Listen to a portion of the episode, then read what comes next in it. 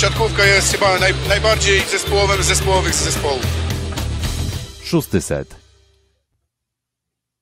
No, ta czołówka nasza zawsze budzi we mnie takie pozytywne emocje, bo mnie tak od razu nastraja na, e, na nasze rozmowy o siatkówce. No, słuchajcie podcastu Szósty Set mm, ze studia w Warszawie Piotr Złoch. Filip jest wyciszony, więc E, dobry początek. Ze studia w Rzeszowie Filip Kurfanty, cześć. I ze studia w Warszawie Kuba Lewandowski, witam serdecznie. Więc witamy, witamy serdecznie. Nasz tercet w, dzisiaj bez gościa specjalnego, ale to my chcemy się dzisiaj nagadać i chcemy zastanowić się, co może wydarzyć się w ćwierćfinałach playoff. To jest ten moment, na który tak naprawdę wszyscy chyba bez wyjątku e, czekamy. Trochę dziwi nas to, że liga po macoszemu podchodzi chociażby do tego, żeby, nie wiem, te ćwierćfinały, dlaczego one nie odbywają się na przykład, nie wiem, z, trzema meczami, czy w zasadzie do trzech zwycięstw, a nie do dwóch zwycięstw. Trochę te playoffy są kastrowane, tak jak w przypadku NBA, czy NHL, czy wielu innych sportów. Playoff to jest sól sportów halowych. Mm, W Plus Lidze jest trochę tak, że jednak ten, ten playoff ostatnio został trochę wykastrowany, ale przynajmniej finał i mecz o, o, trzecie miejsce faktycznie o tych trzech zwycięstw będzie się odbijać. Gonimy z terminarzem, jeszcze nadrabiamy zaległości. Bardzo ciekawy mecz Trefla Gdańsk z Jastrzębskim Węglem. W sensie muszę przyznać, że kapitalnie czekałem już dość długo na mm, mecz, w którym będzie wszystko i miałem poczucie faktycznie, że, że było wszystko, bo poziom sportowy dowiózł, Jastrzębski Węgiel chyba trochę nie swój jeszcze, ale to nie było tak, że oni tylko mm, przez, nie wiem, słabo, że tref tylko przez słabość Jastrzębskiego Węgla wygrał w, um, że wygrał, wygrał jeden punkt z Jastrzębskim Węglem w Ergo Arenie, ale kapitalna atmosfera, kapitalny tiebreak, były piłki meczowe dla Trefla Gdańsk, Natomiast zanim przejdziemy do tego naszego omówienia ćwierćfinałów, no to właśnie m, chyba warto zarysować sytuację przed ostatnim meczem fazy zasadniczej, który odbędzie się w poniedziałek, a we wtorek już będziemy rozpoczynali playoffy. Czy to jest trochę dziwne, że Zaksa w poniedziałek zagra jeszcze ostatni mecz ligowy, a w środę już będzie grała swój playoff, a we wtorek już będzie grał swój playoff y, AZS Olsztyn, PGS Kra, Aseko Rysowia Rzeszów i Aluron CMC Warta Zawiercie. Trochę dziwne, no ale właśnie, jak pierwsza sprawa, jak podobał Wam się ten mecz e, właśnie Jastrzębskiego Węgla z Treflem, czy w zasadzie Trefla z Jastrzębskim Węglem? Filip, wyciszony znowu. Okej, naprawiam już. E, Ja się spodziewałem, że to będzie raczej szybsze spotkanie i że Jastrzębski Węgiel się trochę otrząśnie z tego, co było wcześniej. E, To, co w sumie mnie trochę zastanowiło jeszcze, no to jak podejdzie do tego spotkania Jastrzębski Węgiel, czy w ogóle będzie im zależało, czy nie, no ale te warianty są takie, że, że chyba jednak e, no, warto było im mm, grać o to, żeby, żeby to spotkanie wygrać, wygrali dopiero po, po tej breku, ale ten punkt może być bardzo ważny dla Trefla, bo teraz będziemy na pewno jeszcze omawiać sytuację tego, co znaczy jutrzejsze spotkanie Trefla z e. Ja tutaj o, o tym meczu Jastrzębia z Treflem się bardzo rozgadywał nie będę. Może Kuba e, jako swój zespół oglądałeś pewnie w akcji, to powiedz coś więcej, tak? E, Przede wszystkim Jastrzębie nie chciał, myślę, że tak, bo e, mecz meczem, do tego zaraz przejdę, ale Jastrzębie przegrywając 3 do 0, wiedzia- grałoby z Gdańskiem w playoffie i zrobiłoby sobie Tour de Pologne, a nie wiem, no nie znam osoby, która kocha jeździć autokarem wiele godzin. My ostatnio wracaliśmy z Jastrzębiem, z Piotkiem do Warszawy faktycznie autem 3,5 godziny, ale sprawdzając, jak wyjeżdżaliśmy, sprawdzałem tam odległości, tak i wychodziło, że autem to jest 6 godzin, czyli pewnie autokarem 7+. Plus. Myślę, że ja takie kilka razy tam, nie wiem, do Czech sobie jechałem do autokarem, no i to nie są najprzyjemniejsze chwile świata. Wydaje mi się, że siatkarze, ludzie duzi, no to mówię, no robienie sobie tury, co jakby generalnie no, no nie jest to przyjemne, mając do wyboru na przykład granie z Katowicami, no to wydaje mi się, że to jest dużo przyjemniejsze, no bo to jest godzina jazdy, a w godzinkę, no to nawet autokar nie, nawet komunikacja miejska nie męczy, tak, na plastikowych siedzeniach, więc myślę, że to miało duży wpływ. Po drugie, mówmy się, morale, to co było słychać jakby w wypowiedziach Kuby Popiwczaka e, przed meczem z Reflem i po meczu z Zaksą były takie, że no, morale były zespoły słabe. Oczywiście sytuacja zdrowotna tragiczna. Yy, wiadomo, że w sytuacji odwrotnej też pewnie Zaksie byłoby ciężko, gdyby straciła trzech ważnych zawodników. E, Natomiast no, trzy razy przegrać do zera, praktycznie, mówmy się, no bo tam no, te 3-2 Tak, dokładnie. No. wiesz, 8, y- 8 setów, 8 setów przegrać do zera, tak. i to właściwie I to, bez żadnych i to tak, w wiecie, w stylu tego tematu, upokarzaj, upokarzającym trochę Jastrzębski Węgiel. To, to, to zresztą no, sami, sami to mówią. I, zależało mi, żeby teraz wtrącić właśnie ten cytat, który sobie zapisałem z Jakuba Popiwczaka. Widać po nas, że jesteśmy przybici tym wszystkim. Te poprzednie dwa tygodnie miały być dla nas świętem, nagrodą, czymś wielkim dla nas i dla klubów. Wyszło tak, że zostaliśmy trzy razy zbici i nie jesteśmy w dobrych nastrojach i, i w dobrej formie psychicznej, więc jakby to jest chyba krótki, krótkie streszczenie tego, co czuje właśnie Jastrzębski Węgiel obecnie i pewnie ta sam wygrana... mecz, mecz, wiesz, y, jeżeli pozwolicie, no to chociażby mówiono o kontuzji Kampy, jednak nie, nie ma. Myślę, że Kozub y, dostaje więcej szans pod koniec sezonu i wydaje mi się, że spisuje się bardzo dobrze. I, i Wiesz, no, te- słyszeliśmy już że gdzie nie gdzie, że Lukas Kampa ma już nie zagrać do końca, no do właśnie, końca, do końca generalnie on sezonu, a tu się okazuje, że magiczne ozdrowienie jakieś nastąpiło, jeżeli chodzi Nie, o myślę, Lukasa myślę, że Kampę. Kozub dobrze wygląda Kozub bardzo, mówmy się. Tak, E, to się, to dla, mnie, ci- dla mnie trochę zaskakujące jest to, że Kozub, kurczę, no trochę się przyzwyczaił do tej roli dwójki, bo najpierw przy Januszu dwójka, teraz przy Kampie, natomiast mm, no Easy Indyk polem AZS-em Olsztyn to, to ta wygrana 3 do 0 i teraz w tym meczu, zresztą chociaż Kampa też wchodził, tam dużo, dość dużo rotacji było e, po stronie. Michała Winiarskiego, więc starał się wykorzystywać tak naprawdę większość swojego składu, bo i Paszycki z- i Urbanowicz za Paszyckiego, ale mówię, nie chciałbym się tak bardzo zagłębiać już tematy, tematykę sportową, natomiast ja przed tym meczem właśnie zastanawiałem się, zadawałem pytanie też na Twitterze, tam jakaś krótka ankieta poszła, właśnie jakim składem wyjdzie Gardini. Ja miałem takie poczucie, że no, że, że zagra pierwszym składem. Zagra też pierwszym składem, dlatego że to ta drużyna jest trochę w rozsypce. I mam wrażenie, że z każdym kolejnym, zresztą to też było widać w, w, tym, w tym meczu, bo przecież Trevor Gdańsk prowadził 2 do 0, prawda? Mm, 25-23, 25-23. Z przebiegiem meczu, gdy Jastrzębski Węgiel zaczął łap, łapać swój rytm, mm, no to już ten trzeci set i czwarty set już wyglądały też lepiej, więc po prostu potrzebowali trochę minut na boisku, żeby odbudować swój system gry, a to nie są Jastrzębski Węgiel nie ma takiego moim zdaniem systemu gry i nie ma też takich zawodników, którzy niezależnie od okoliczności i warunkami fizycznymi zawsze będą, nie wiem, wszystkich dominować. Oni grają siatkówkę bardzo szybką, potrzebne jest im dobre przyjęcie, potrzebna jest im też bardzo dobra praca blok obrona, w której są kapitalni, jeżeli są w formie. Trochę to zgrzytało z Zaksą, widać było, że to po prostu nie działało dobrze. Mm, I dlatego właśnie nie, nie zdziwiło mnie to, że Gardini wyszedł podstawowym składem, no bo on po prostu musi zbudować swoją drużynę właśnie po tym łupniu. I myślę, że taki tiebreak, taki mecz naprawdę na emocjach, na żyletki na pewno w tym zbudowaniu drużyny Jastrzębskiego Węgla e, pomógł, a Trefl oczywiście swoich szans nie zamyka. No i teraz przechodzimy do drugiego meczu, który rozegrają, czyli grali w sobotę z Jastrzębskim Węglem, w poniedziałek w Kędzierzynie-Koźlu, czyli mówimy Gdańsk też będzie podróżował, tak, no bo w zasadzie w Kędzierzynie-Koźlu, czy bo, bo tak, w Gdańsku był mecz z Jastrzębiem, 500 kilometrów na północ, na południe, mm, do Kędzierzyna-Koźla w zasadzie następnego już dnia e, Tref Gdańsk e, jechał, więc jutro zobaczymy ostatni mecz fazy zasadniczej. No i teraz doszło do trochę kuriozalnej sytuacji, której się wszyscy obawialiśmy, czyli jeżeli Zaksa wygra dwa sety, to zapewnia sobie pierwsze miejsce w fazie zasadniczej. W środę mają już zagrać ćwierćfinał playoff. To co? 3-2 dla Gdańska? A może nie 3-2 dla Gdańska, tylko Gdańsk będzie musiał prawdopodobnie, tak myślę, w trzech setach będzie musiał rywalizować z rezerwowymi zawodnikami Zaksy. Tego się, tego się spodziewam i uważam, że to jest sytuacja, której się wszyscy obawialiśmy i nie dotknie GKS-u Katowice, jak na początku było, pod- było, podłą- było to, to larum było podnoszone, że problemem jest właśnie e, GKS Katowice. Em, teraz dotknie to projekt Warszawa, czyli w zasadzie Zaksa, wystawiając po zdobytych dwóch setach, bo zakładam, że to się wydarzy, że oni te dwa sety zdobędą, bo myślę, że są w dobrej formie i też im zależy na wygranej rundzie zasadniczej.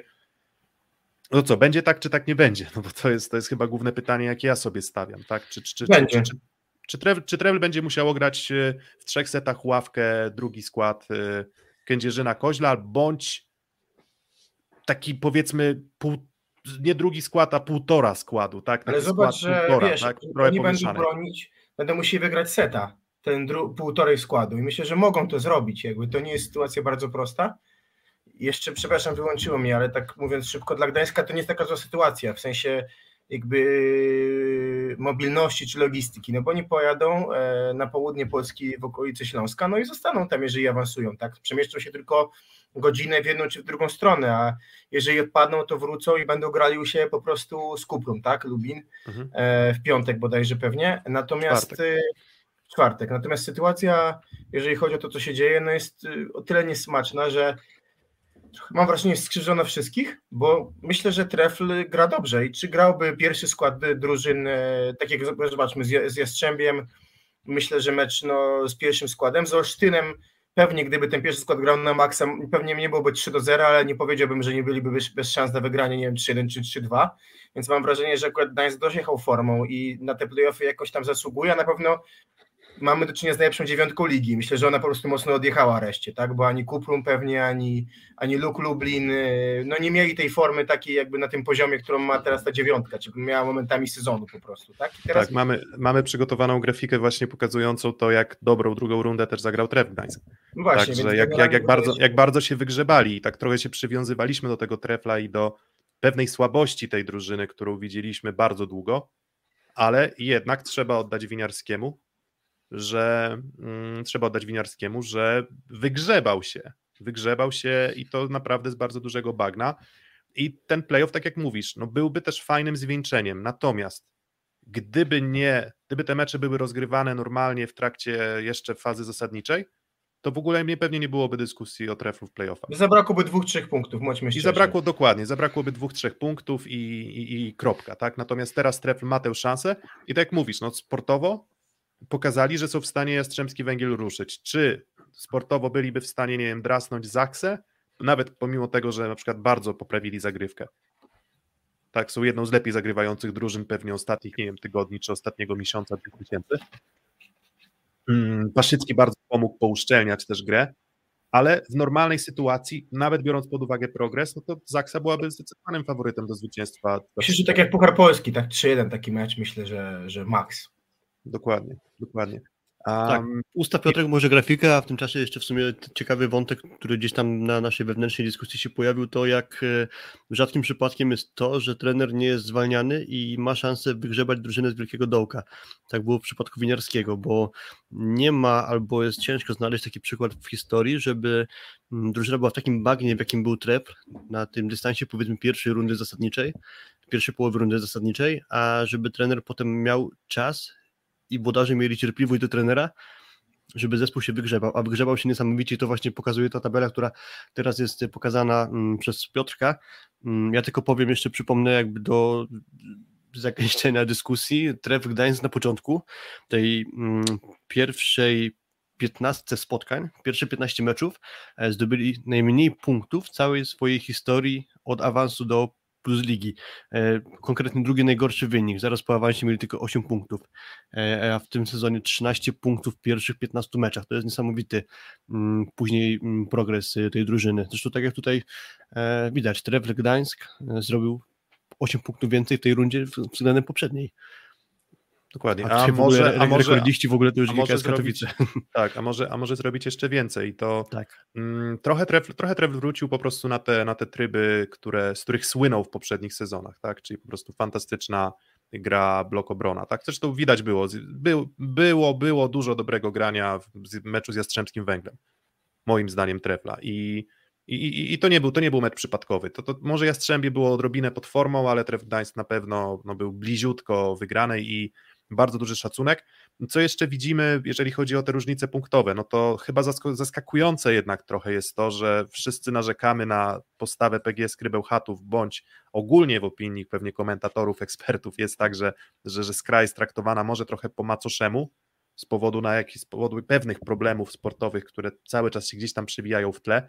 Może te zwycięstwa nie zawsze są bardzo przekonujące, no ale wynik, jak widzimy, jest kapitalny, tak? Jest, była, PGS Krabełchatów była najlepszą drużyną drugiej rundy, tak? Czyli, czyli trzeba to też e, bardzo docenić. Zaksa może wydawać się tak, no, że tam kurczę, no tam minus 10. No, mogą być jeszcze dodatkowe punkty za zwycięstwo z Treflem Gdańsk, ale oni mieli z czego spadać z kolei, prawda? I, i u nich na pewno terminarz e, dojechał. Trochę rozczarowujący Aluron CMC Warta Zawiercie, gdzie pewnie trochę można zwalić to na Uroszka Kowacewicza, który musiał grać na rozegraniu, a nie mógł też wspierać drużyny na przyjęciu. No i jednak zastanawialiśmy się, nie wiem czy pamiętacie tę naszą dyskusję na półmetku, co będzie za ZSM Olsztyn. Mm, no i też jest to regres. Jakby, jakby nie patrzeć, jest to, jest to moim zdaniem dość znaczący, yy, znaczący dołek. Moim zdaniem AZS nie gra dużo gorzej niż grał w pierwszej rundzie, tylko że w tej pierwszej rundzie po prostu wygrywał, wygrywał mecze na, na styku. E, w tej drugiej rundzie no, minus 7, dość znaczący spadek, może też trochę pokazujący nie chcę mówić rzeczywistą wartość e, AZS-u Olsztyn, ale, ale, ale na pewno nie był to jakiś fantastyczny progres za, za Javiera Webera, jeżeli chodzi o punkty do ligowej tabeli, bo ja nie chcę mówić tutaj o, o poziomie sportowym, bo do tego jeszcze przejdziemy, bo będziemy bardzo, bardzo detalicznie rozbierać mm, no, na czynniki pierwsze PGS Krebełchatów i AZS Olsztyn w ćwierćfinale. Coś Was jeszcze zaskakuje, projekt? Projekt Warszawa minus 20 punktów względem pierwszej połowy rundy to jest wynik no, niesamowicie niewiarygodny, nawet bym to, powiedział. To jest, to, jest wynik, to jest wynik skandaliczny, moim zdaniem. To jest 8... lepszy trochę od Nysy, tylko z pierwszej rundy. 8 punktów w całej rundzie, w drugiej połowie rundy. Niesamowicie, niesamowity Ile wygranych w tym roku? Jedna czy dwie? Jed... Dwie, tak? Nie, w tym Właśnie, roku jedna wygrana, tak? Czy dwie? Zastanawiam się właśnie z kim, z kim oni tak wygrali, no bo mm, Katowice do tyłu. Już AZS, ci powiem, bo właśnie, sobie z, otworzyłem. Z Lukiem, wydaje mi się, że z Lukiem Lublin wygrali w Pucharze Polski. I, i ze Ślepskiem.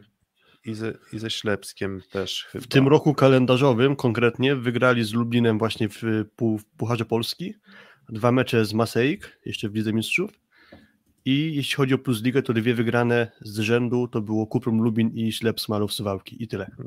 No to mówię, To jest no, połowa marca mniej więcej, prawda? Początek dramatyczny, marca. dramatyczny marca te dwie wygrane z Suwałkami i, i z Lubinem. Drugi, tak, 5 marca. My, my bardzo chcieliśmy zrobić takiego live'a podsumowującego rundę zasadniczą, natomiast jak ktoś ma ochotę posłuchać też, nie wiem, no, profesjonalistów, tak, to to, to, to bardzo ciekawie na, na kanale Volley Time z Oskarem Kaczmarczyk, z Oskarem Kaczmarczykiem porozmawiał Piotrek Siekierski i tam oni dość mocno rozebrali właśnie na te czynniki pierwsze tę rundę zasadniczą.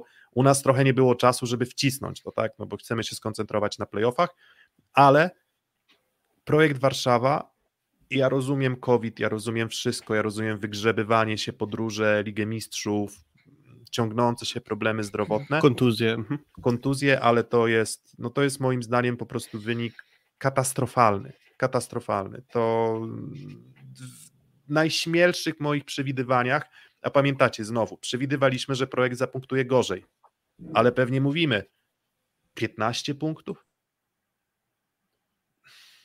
17? A nie 28 w drugiej rundzie, a 8 punktów to jest, to jest, to jest katastrofa. katastrofa. Ale zobaczcie, będzie w playoffie drużyna, będą dwie drużyny, które miały bardzo słabą jedną z rund.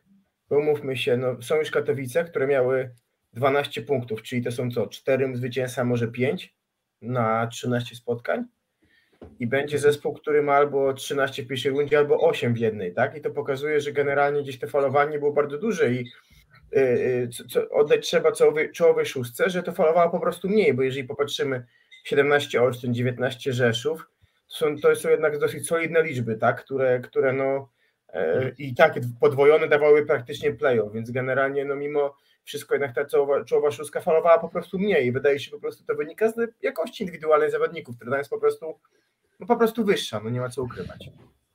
Już jutro może się okazać, że projekt Warszawa nie zagra w playoffach, bo to nie jest nierealistyczny scenariusz. E, taki sobie zgotowali teraz lot, że muszą drżeć o wynik meczu e, Trefla z Zaksą, ale zobaczcie, jeżeli by się okazało, że oni nie awansują do tych playoffów, to jak oni sobie popsuli sytuację meczem z, z PSG Stalunysa.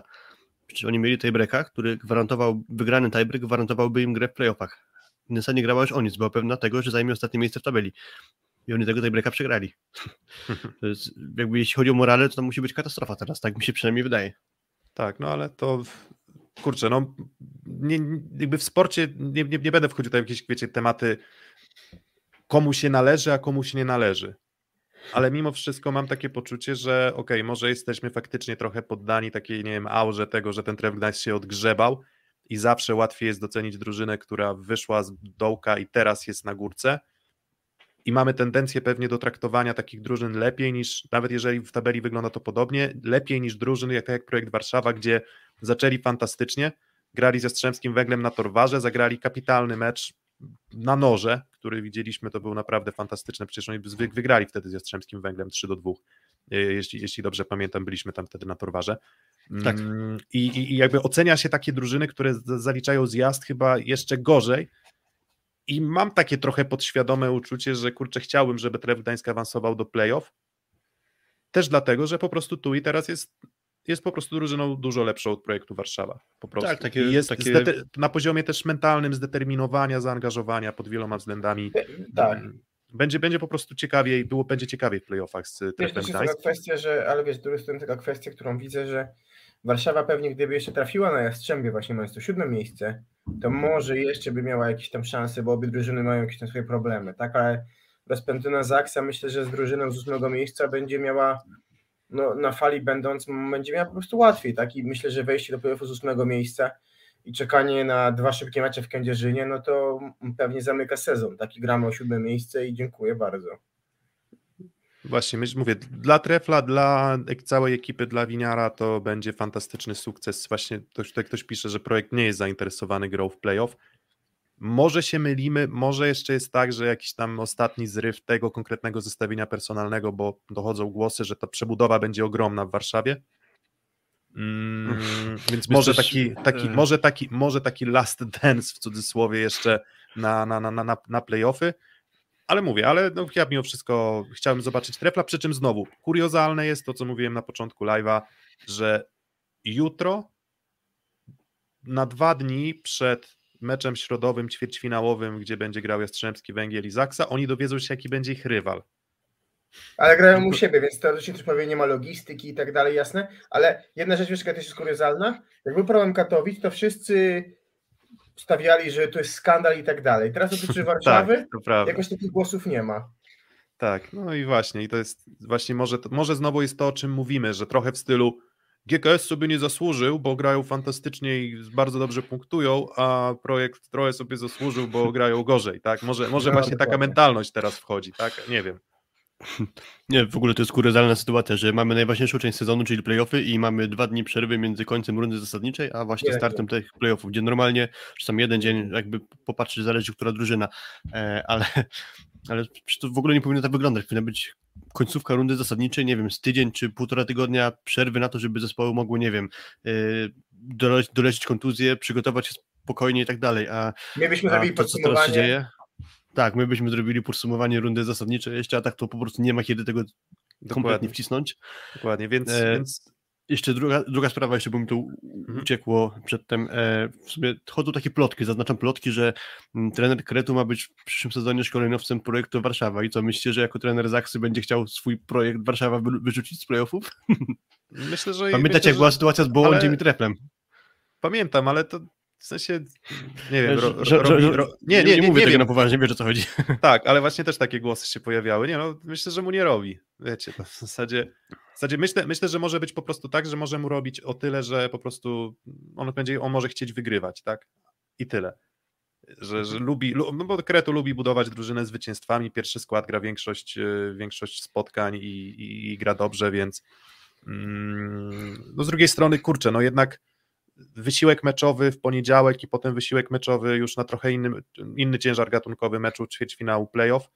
Mm, Nie wiem, jakby nie, nie, nie, nie, podejmuje się, nie podejmuje się oceny, ale mówię, najbardziej prawdopodobny scenariusz według mnie jest taki, że Zaksa wygrywa dość komfortowo dwa sety albo prowadzi dwa do jednego i wtedy widzimy ławkę, tak, i, i Tref Gdańsk ma po prostu wtedy mm, nic, nieco niżej postawioną poprzeczkę z uwagi na no, pewnie trochę gorszą jakość sportową mm, rezerwowych w Zaksie niż podstawowego składu. No i co? I chyba zamykamy ten temat. Tak, myślę. Nie wiemy jeszcze kto z kim gra, więc chyba omówimy teraz ewentualny ćwierćfinał takie perspektywy, czy Jastrzębiu i Zaksie coś w ogóle grozi w tych ćwierćfinałach. Dokładnie. No i dobra, no to może ten, może puścimy tego dżingielka i, i oddzielmy tę sekcję wstępu już z takim mięsem tego odcinka, czyli rozmowie o samych ćwierćfinałach. Szósty set. Mm, No i właśnie, e, ćwierćfinały, no i od, zacznijmy właśnie od tego meczu, od tych potencjalnych spotkań, które możemy zobaczyć w ćwierćfinale, jeśli chodzi o Zaksę i Jastrzębie. No i właśnie, czy Filip to dobre pytanie tutaj postawił, czy Zaksie Jastrzębskiemu Węglu, Węglowi, Węglowi? Jastrzębskiemu Węglowi cokolwiek, cokolwiek grozi w ćwierćfinale i z czyich rąk, bo który, który rywal byłby najbardziej niewygodny, który byłby najłatwiejszy, no i właśnie, czy, czy, czy jest jakiekolwiek zagrożenie? Mówimy o obecnej formie Jastrzębskiego Węgla i Zaksy. O tym, co widzimy na boisku i o tym, w jakiej są dyspozycji, a nie o tym, jak grają, czy grali, gdy byli w optymalnej dyspozycji, w pełni formy. Historia jest bezwzględna dla drużyn z 7-8 miejsca. Jeszcze nigdy się nie zdarzyło, żeby te ekipy awansowały do kolejnej rundy, więc tu jakby jeśli chodzi o takie spojrzenia wstecz, to, to jakby wszystko jest jasne. Jastrzębski Węgiel i, i, i grają dalej w półfinale, ale i tak jakoś o tych spotkaniach trzeba opowiedzieć. Mm, mamy trójkę ekip, Trefl, GKS Katowice i ewentualnie jeszcze e, projekt Warszawa. Mm, co by się musiało wydarzyć, żeby którakolwiek z tych e, drużyn do dwóch wygranych mogła wyeliminować Zaksę Jastrzębie, no tak w skrócie trochę jeszcze mówiąc, to kiedyś nazwałem te miejsca 7-8 strefą spadkową dla bogaczy. czyli, czyli zajmujesz miejsce 7-8, możesz się pochwalić, że grasz w playoffach, ale tak naprawdę ta przygoda chyba już dużo dłużej nie będzie trwała. E, gdzie? Gdzie, gdzie, gdzie szukam atutów tych zespołów w kontekście rywalizacji z Jastrzębiem i Zaksą, bo, bo będzie to na pewno ciężkie do wskazania.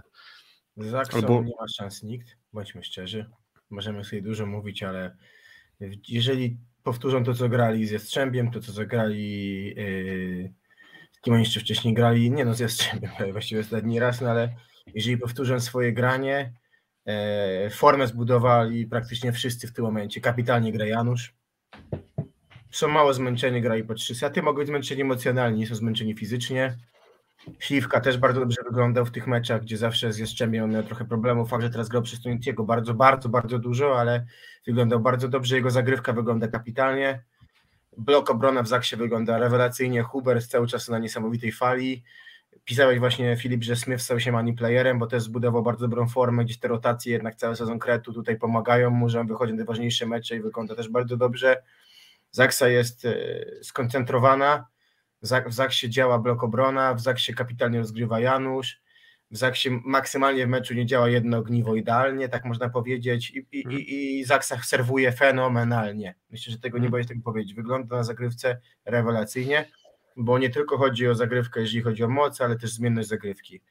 Bo oglądaliśmy mecz osobiście w Jastrzębiu, bo zmienność zagrywki nawet tutaj, zobaczmy, 8 osób w pierwszym secie, tak, z Jastrzębiem, Śliwka szedł raczej mocno, na przykład teraz poszedł Drzej, potem idzie, kto zrobił z Asa, chyba Janu, nie, y, Hubert poszedł mocniej, kończy Smith skrótem na Szymurze, tak? Akurat fakt, że Szymurę tam mocno oni częstowali razami, ale zmiana zagrywki jest zabójcza.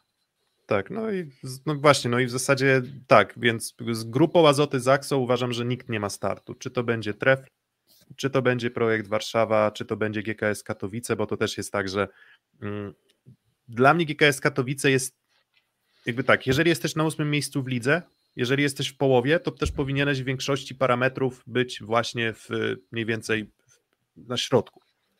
Tak są drużyny o jakiejś tam określonej charakterystyce, tak jakbym wskazał, że tref może tak powiedzmy defensywna obecnie, czyli mocniejsza praca bloku, tak GKS Katowice moim zdaniem jest solidny w każdym elemencie, ale w żadnym elemencie nie jest bardzo mocny. I, i trochę odwracając ten ton dyskusji, może właśnie nie o Jastrzębiu, nie o Zaksie, a właśnie o tych drużynach, którymi oni mogą zagrać. To właśnie GKS Katowice ja bardzo doceniam i uważam, że grają bardzo dobrą siatkówkę. Te punkty, które pokazywaliśmy, mówią same za siebie, ale po prostu są drużyną z pewnymi ograniczeniami, nie mają aż takiej mocy na zagrywce, żeby moim zdaniem powtarzalnie Zaksę, Jastrzębski Węgiel e, ruszać i myślę, że będzie bardzo ciężko. Projekt Warszawa, degrengolada zupełna, no w tym momencie najgorsza drużyna ligi, co pokazaliśmy, albo jedna z najgorszych w każdym razie. No i znowu, co, coś mu, jakiś tam, nie wiem, heroiczny cud, wysiłek musiałby się, nie wiem, e, wydarzyć, czy na treningach, czy, czy, czy po prostu, no nie wiem, no, nie, nie, nie wiem, trudno jest mi sobie wyobrazić sytuację, w której z takiego poziomu mieliby dojechać do poziomu, w którym mm, są w stanie nawiązać rywalizację właśnie z tą czołową dwójką, ale Trefl, co dzisiaj, dzisiaj, wczoraj pokazał z Jastrzębskim Węglem?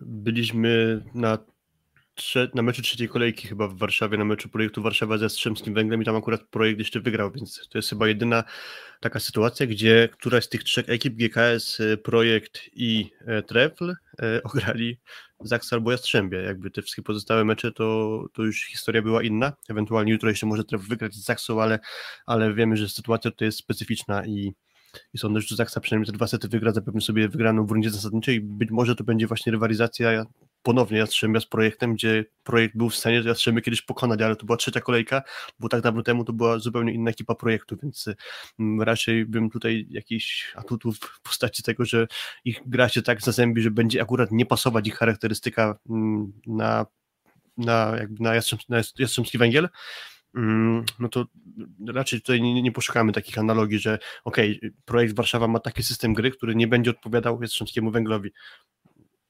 Ten jeden mecz moim zdaniem trzeba wyrzucić w ogóle z pamięci, bo to nie będzie miało tutaj e, znaczenia, bo projekt to jest już po prostu inna, inna drużyna niż na początku sezonu. Mm.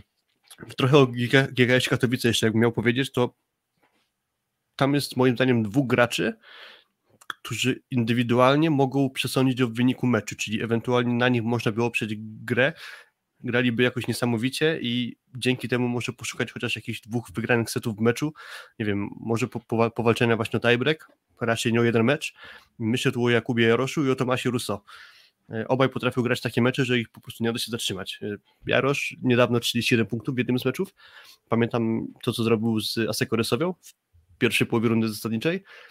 I też takie mecze miewał Tomasz Russo. On miał taki moment sezonu, gdzie grał znakomicie i, i, i robił ogromne wrażenie, więc y, to są może taka, taka jedna rzecz, po prostu indywidualności GKS-u, te dwie postaci, które mogą gdzieś przesądzić, że jakiś tam jeden mecz GKS wyrwie.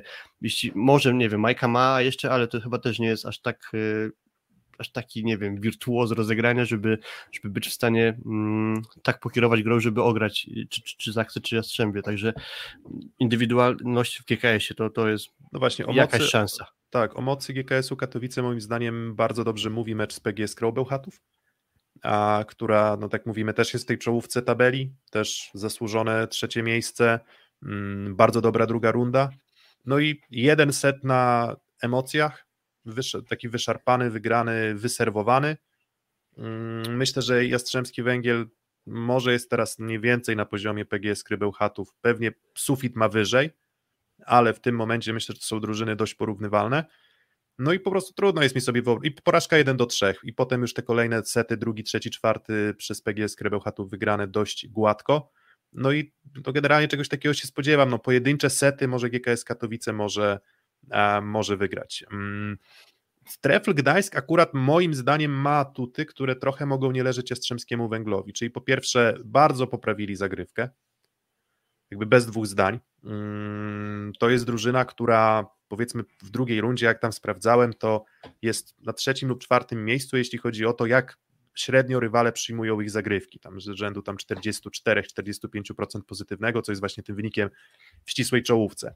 Mm, serwują dużo asów, więc moim zdaniem tutaj jest argument za treflem. Na drugim argumentem jest jednak to, że kurczę, no może jest jakaś tam słabość Sasaka czy Wlazłego na prawym skrzydle, ale kapitalnie gra Lipiński i kapitalnie gra też w tych meczach dużych. I tutaj myślę, że faktycznie jakiś punkt zaczepienia jest. Nie postawiłbym absolutnie na to, że Jastrzębski Węgiel przegrałby z Treflem Gdańsk, ale to mógłby być bardziej równy ćwierćfinał niż się chyba wydawałoby jeszcze, nie wiem, miesiąc temu. Mhm. Tak, jeszcze wtedy zupełnie inaczej grał tref, tak Kuba? Patrząc na, na historię, zobaczcie, Katowice powalczyły z Jastrzębiem, dwa sety chyba urwało, pamiętam ten mecz, bo 2 do 0, potem trzy sety wyciągnął Jastrzębski właśnie przed Trzymura. I tutaj jest ta, ta kwestia, że trochę Jastrzębie może blokować ławki, bo chyba Klewno na, na pierwszą fazę playoff raczej nie wróci tak wychodzi. Skoro pojechał do Francji skonsultować z lekarzem, to, może pewnie... I chodzi o kolano, to, to raczej ciężki przypadek. Znaczy, w sensie, nie wiem jak poważna jest kontuzja, ale z kolanami to nigdy łatwo nie jest. Myślę, że na medalowe może wrócić jakieś blokady, nie wiem, jeżeli będzie taka, taka potrzeba, ale nie ma tego zmiennika i Szymura jest w przyjęciu miękki, to wykorzystywała bardzo mocno traf w tym meczu momentami, a to jeszcze bardziej wykorzystywała Zaksa, bo ona jeszcze bardziej punktowo grała zagrywką. I teraz E, to jest może jakiś tam czułszy punkt i, i, i potrafi też Katowice dobrze poserwować w meczu, ale to są bardziej pojedyncze sety. Powiedziałbym, że jeżeli Jastrzębie ten mecz myślę, że bardzo pomógł wczorajszy, bo e, jednak te, te, poczucie wygranych tak trudnych okolicznościach myślę, że pokazuje też, że, że ten system z Szymurą, który musi być trochę zmodyfikowany jednak, e, po pierwsze zaczyna dopracowywać się, a po drugie no w dalej w dobrej formie jest Fornal, mówmy się, meczach z Axą, no to jakby to był zawodnik, który trzymał poziom po drugiej stronie siatki, tak? W mhm. każdym z tych spotkań i, i to jest wielka siła dzisiaj Fornala, że, że, że ma tą jakość i teraz on sam jest w stanie bardzo dużo ugrać e, punktów, dwa Hadrawa versus drużyny przeciwne. Tak, dzisiaj Warszawa jest rozregulowana i myślę, że tutaj kwestii blokowania go, mimo że Warszawa ma, ma zawodników blokujących świetnie, nie będzie. Gdańsk poprawił to z Paszyskim, tak jak mówisz, zacementował trochę ten środek i tutaj tak łatwo Hadrawie wykorzystywać tego bloku nierównego nie będzie. Coś Taka niedobrego w ogóle się z Jankiem dzieje ostatnio, tak w ogóle, tak mi się No wydaje, właśnie, że więc- trochę więc obniżył loty. Zresztą nie wiadomo, Boje, Boje jest alternatywą zupełnie inną, więc y, potencjalnie mogłoby zaszkodzić jakiejś drużyny Jastrzębiu, ale myślę, że na dystansie 12 setów myślę, że to jest nie do zrobienia. Ja bym tu nie wykluczył 2 do Mhm. 1, potencjalnie mogłoby się z ciebie może pomęczyć, ale wydaje mi się, że w dłuższej perspektywie Tak, Tego tiebreak, tiebreak, tak, tiebreak w Gdańsku może, tak, ale nie no, tak, no, Też no pracuje też na korzyść Jastrzębia, mówmy się, to jest drużyna, która jednak w tym składzie personalnym, no może bardziej sklewno jednak ograła Lubę, tak, y, gdzie też Szymura pomagał, y, pomagał w rewanżu, tak, więc wydaje mi się, że akurat potencjalnie na ten skład dalej ma kadrę no, przewyższającą no, każdą z tych drużyn 7-8 i wydaje mi się, że tutaj y, tak jak Zaksie, myślę, że może ktoś urwać seta, czyli 6 do 1 może być max, tak tutaj tiebreak może być, może bym może bym nawet widział taką sytuację, jak rok temu było w, ćwierć- w półfinale Skra Zaksa, że nie wykluczyłbym jednej wygranej rywali, ale wydaje mi się, że w trzecim meczu e, no to się łatwo by zakończyło dla Jastrzębia. Mimo, że oczywiście presja, presja się rodzi, to wydaje mi się, że drużyny w Polsce się już nauczyły w tych krótkich playoffach tego, że że no niby nie, nie, faworyci raczej trzeci mecze wygrywają, mówmy się, tak? Mówmy się. Tak, więc mówię, więc chyba reasumując, dochodzimy do takiego wniosku, że, że trefl pewnie jest naj, najbardziej najbliższy tego, żeby tego, żeby zraźnie się zakręciłem, żeby powalczyć, ale bardziej powalczyć niż wygrać. Tak myślę. Tref No bo, Jastrzębski Węgiel, taka para.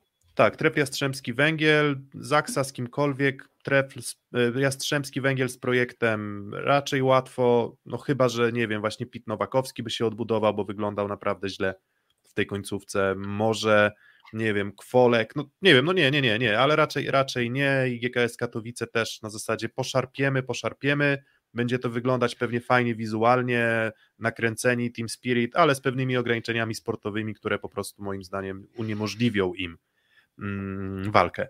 A, Mówiliśmy trochę o GKS-ie, że to jest drużyna, która nieraz już nam na nosie zagrała. To między innymi o tym rozmawialiśmy z Jakubem Jaroszem w jednym z naszych odcinków. Jeśli ktoś nie słuchał, to o GKS-ie Katowice tam sporo mówiliśmy, no ale nie wydaje mi się, żeby to był ten przypadek, gdzie GKS aż taką sensację będzie w stanie sprawić.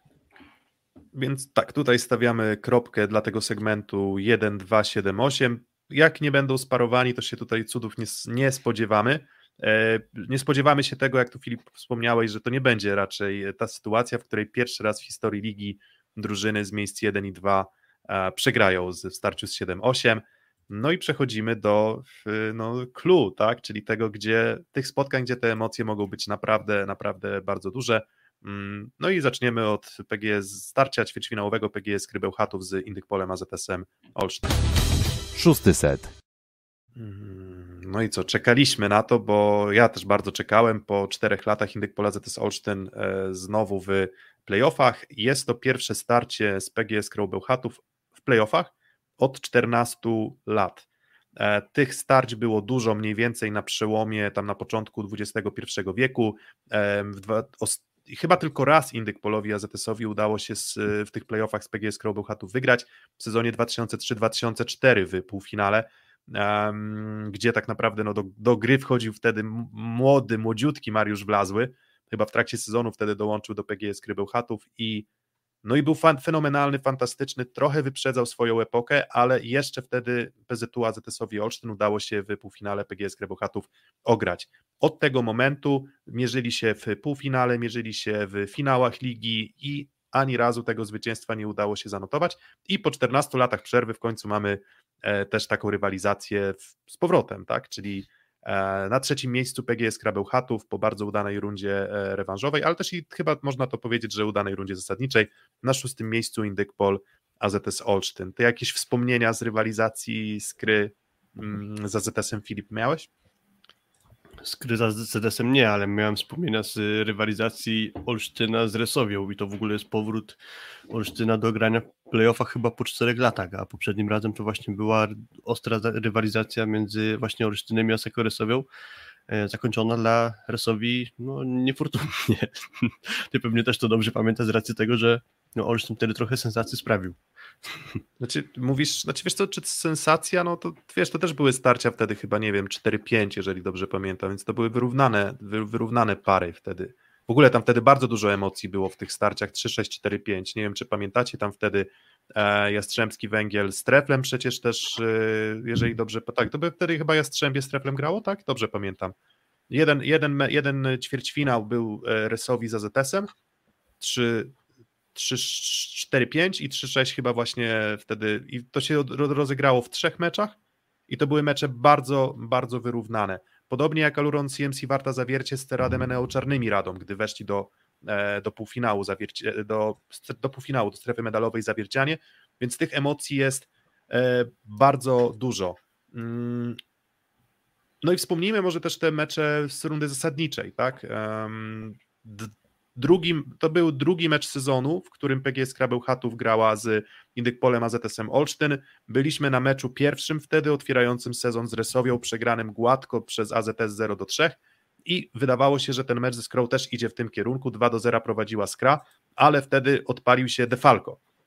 Um, I gdyby nie fantastyczna postawa Atanasiewicza na zagrywce w tiebreaku, to ten mecz um, może mógłby trafić łupem, ale udało się doprowadzić do tiebreak. Przy czym to był początek sezonu, to był inny trener AZS-u, to była zdecydowanie inna skra, bardziej dziurawa, jeszcze nie aż tak dobrze poukładana, mm, ale mecz równy. Więcej chyba nam o rzeczywistym poziomie drużyn i o tym, jak te mecze w ćwierćfinale mogą przebiegać, więcej chyba nam powiedział ten mecz w Iławie, który był moim zdaniem meczem bardzo dobrym. Nie wiem, jak go wspominacie, ale te 3 do 1 dla Skry to był bardzo ciekawy mecz i on wcale nie musiał zakończyć się zwycięstwem Skry. Tak, tam było tak, że Skra wygrywała 3 sety do 23, do 26 i do 26. Więc to tak było właśnie rzeczywiście, jak Piotrek mówi, że niekoniecznie to było takie gładkie, e, gładkie wygrywanie przez e, Skrę. No, gdybyś mógł chyba pokazać cyfry teraz, tak? Bo będziemy jeszcze dyskutować o liczbach, więc e, pewnie odpalić grafikę za chwilę. Tak, ale jeszcze, jeszcze najpierw e, powspominajmy te mecze mhm. jeszcze bez, bez spierania się liczbami. Mhm, Okej. Okay. E, pytałeś przy tym, czy kojarzy jakieś rywalizacje takie zacięte z gry, jeśli chodzi o playoffy, to w sumie nie mogę sobie tego przypomnieć, a, a myślałem, że ty coś więcej poopowiadasz, skoro wracałeś Nie, nie, ja mówię, nie, ja mówię, ja, ja mówię o Iławie. Mówię o Iławie. Okay. Mówię, mówię o, o Iławie, co mogę powiedzieć? Tak, nie, mówię, nie mówię o tym meczu. Już nie, bo... nie, nie, sięgajmy do 14 lat wstecz, bo tam to, to nie ma znaczenia dla, dla, dla, dla przybiegu tej rywalizacji. Ja po prostu chciałem trochę powspominać, bo kiedyś ta rywalizacja na pewno budziła duże emocje trochę jak... To była finałowa często rywalizacja, prawda? Jeszcze wtedy za gumnych czasów, ty dobrze doskonale pamiętasz Trybunu Rani, za gumnego czasy Papkę Grzyba versus e, tam był Dobrowolski, tak, tam był e, Hejkinen, był oczywiście Wlazły, tak, chyba, e, Ignaczak. Wlazły, który chyba wtedy był, no absolutnie przewyższał ligę o głowę. Natomiast ten mecz w Iławie, ja pamiętam jako bardzo ciekawy i mecz chyba, w którym mam wrażenie, że Indykpol miał przewagi w końcówkach i skra dochodziła i wygrywała te końcówki, tak mi się coś wydaje, a pamięć mam raczej dobrą. E, I, i ten mecz moim zdaniem pokazał to, że te drużyny dużo nie dzieli. Natomiast Skra ma taką umiejętność, czy to wynikające z indywidualności na pewno, czy wynikające z tego, że zawodnicy są lekko nieobliczalni, bo czy Koj, czy Atanasiewicz są zawodnicy, którzy mogą zagrać kapitalnie, mogą zagrać też bardzo słabo i u nich tych odcieni szarości jest paradoksalnie dość mało, bym powiedział, w porównaniu do mhm. wielu zawodników. Ja na przykład patrzę na takiego sobie, nie wiem, Fornala, na przykład tak, no to jest też inna klasa pewnie, ale jakbyś poszukał zawodników na podobnym poziomie, no to mam wrażenie, że tych odcieni szarości jest po prostu mniej i, i oni mogli przesądzić. To był też mecz, który pokazał mi dużo dobrego Olsztyna, no bo to był Olsztyn, w którym mm, akurat teraz otworzyłem na komórce sobie liczbę 20-19 Butryn Defalco punktów. Y, duże używał, chyba był Jakubiszek wtedy grał, tak, bo, bo Evil był mhm. oczywiście kontuzjowany. Y, no i mało Andringi, tak, czyli taki Olsztyn, no jednak grający swój, swój wydaje się top tego, mhm. tego sezonu. Tylko ten Olsztyn, który miał dobry wtedy fragment za, za yy, Javiera Webera. Potem był spadek Olsztyna, chyba pod koniec zaczęło to znowu progresować, tak? To ten mecz z Gdańskiem pewnie wyjmiemy poza nawias. I pytanie, jak do tego, jak bardzo dobrze przygotował się Olsztyn do tego meczu, bo żeby Olsztyn przeszedł, to moim zdaniem co się musi wydarzyć i to musiało się w tamtym meczu wydarzyć. To jest tak, dobra energia Defalco i Butryna, nie tylko jeżeli chodzi o całą atmosferę drużynową, ograniczenie błędów indywidualnych i yy, to, z czym mam wrażenie Olsztyn miał problemy w tym meczu, to są serie. I serii, jak Olsztyn będzie unikał serii i wtedy nie unikał serii, to możemy mówić tutaj o wyrównanym graniu, które może pójść w obie strony. No właśnie, i tak trochę wspominając jeszcze, zahaczając o te wyniki um, PGS Krybełchatów w tym sezonie, 60 punktów, więc w zasadzie tylko 4-5 punktów za Zaksą Jastrzębskim Węglem obecnie, natomiast Zaksa 15 razy wygrywała 3 do 0, Jastrzębski Węgiel 12 razy, PGS Krabełchatów tylko 6, więc rozegrali 11 tiebreaków, najwięcej w lidze, 7 wygranych, 4 przegrane, um, 8 zwycięstw 3 do 1, ale przegrywają bardzo rzadko. Nigdy nie, ani razu nie przegrali 0 do 3 w, w tym sezonie. Um, I coś, o czym ty mówisz, czyli o tym takim odcieniach szarości, to jest jedna sprawa, ale jest, jeszcze jest drugi aspekt, o którym chciałbym, nie wiem, chciałbym was zapytać o wasze, wasze spojrzenie przed tymi ćwierćfinałami, e, czyli siła mentalna obu drużyn. Dlaczego? Mm, PGS Krabełchatów. Łomacz wygrywał już. Bieniek już wygrywał wiele, Kłos wygrywał wiele, Piechocki, można się z niego mistrzem nie... Polski jest. Mistrzem Polski jest, tak, bez, bez dwóch zdań. Ebadipur mistrzem Polski jest. Koj w zeszłym On ma sezonie... takie doświadczenia, że... W zeszłym sezonie finalista Ligi Mistrzów, mhm. tak. Atanasiewicz wygrywał wszyscy zawodnicy skry, cała wyjściowa siódemka jest siódemką okrzepniętą na tym najwyższym poziomie i też okrzepniętą w tym sezonie takimi starciami naprawdę na styku. Oczywiście AZS też grał tiebreaków kilka, cztery wygrał, trzy przegrał, ale z AZS-em mimo wszystko mam takie poczucie, że jak tam idzie, to idzie fantastycznie. To, może, to, to, to, to są sety, czasem mecze, w których AZS demolował rywali. Ale jak nie idzie, to nie przekonał mnie AZS w tym sezonie, nie przekonał mnie AZS Javiera Webera, że jest w stanie dźwignąć się z sytuacji, w których siądzie, siądą mentalnie.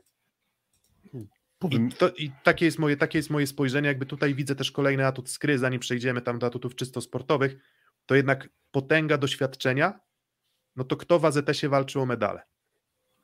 No właśnie, idąc po kolei, to Karol Butryn, no pamiętamy playoff poprzedniego sezonu, czyli te nieudane mecze z PGS Bełchatów.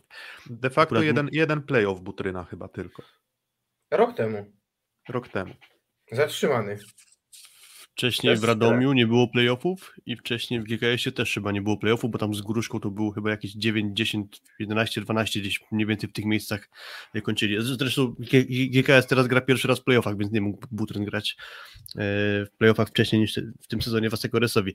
No i te ćwierćfinały ze Skrą mu nie wyszły akurat, więc y, idąc dalej, mm, TJ DeFalco trochę jeszcze nie grał te najwyższe cele, bo w lidze włoskiej on grał w drużynie, która była poniżej e, powiedzmy środka tabeli, czyli w Vivo Valentii nie no, ale e, grał, no wiesz, no, ale... naj, najbliżej, najbliżej doświadczenia był albo grając na igrzyskach, mhm. takiego światowego poziomu grania o coś, mhm. a i Vibo Valenti przecież grał bardzo zacięty mecz 4-5 wtedy. W ćwierćfinale. Okej. Okay. Z Monzą. Z Monzą. A dobra, no okej. Okay, okay. I to był, i to był, i, ale to jest jedyne doświadczenie. Nic na poziomie półfinałów, nic na poziomie medalowym, w NCAA wygrywał, ale poza tym na razie Andringa, nie. Andringa sprzed lat, Olsztyn? No cztery lata temu, tak. tak. Andringa raz i Poręba poza tym nic. Poręba nic, Evril, Liga Francuska ok, okay. Ale, ale tylko Liga Francuska. Kościński nic. No i reprezentacja Stanów jeszcze Evril, ale to też tak. nie aż takie regularne granie o najwyższe cele. Gruszczyński nic, Firley nic, mhm. Jakubiszak mhm. nic, Bakiri nic, Poręba. Król. Król w zeszłym sezonie trochę doświadczenia, tak, z tak. Warszawą, e, brązowy medal faktycznie, faktycznie grał e, i, i, grał naprawdę solidnie. Tyle. Nie ma drugiej takiej doświadczonej drużyny, nie ma drugiej takiej doświadczonej drużyny w szóstce.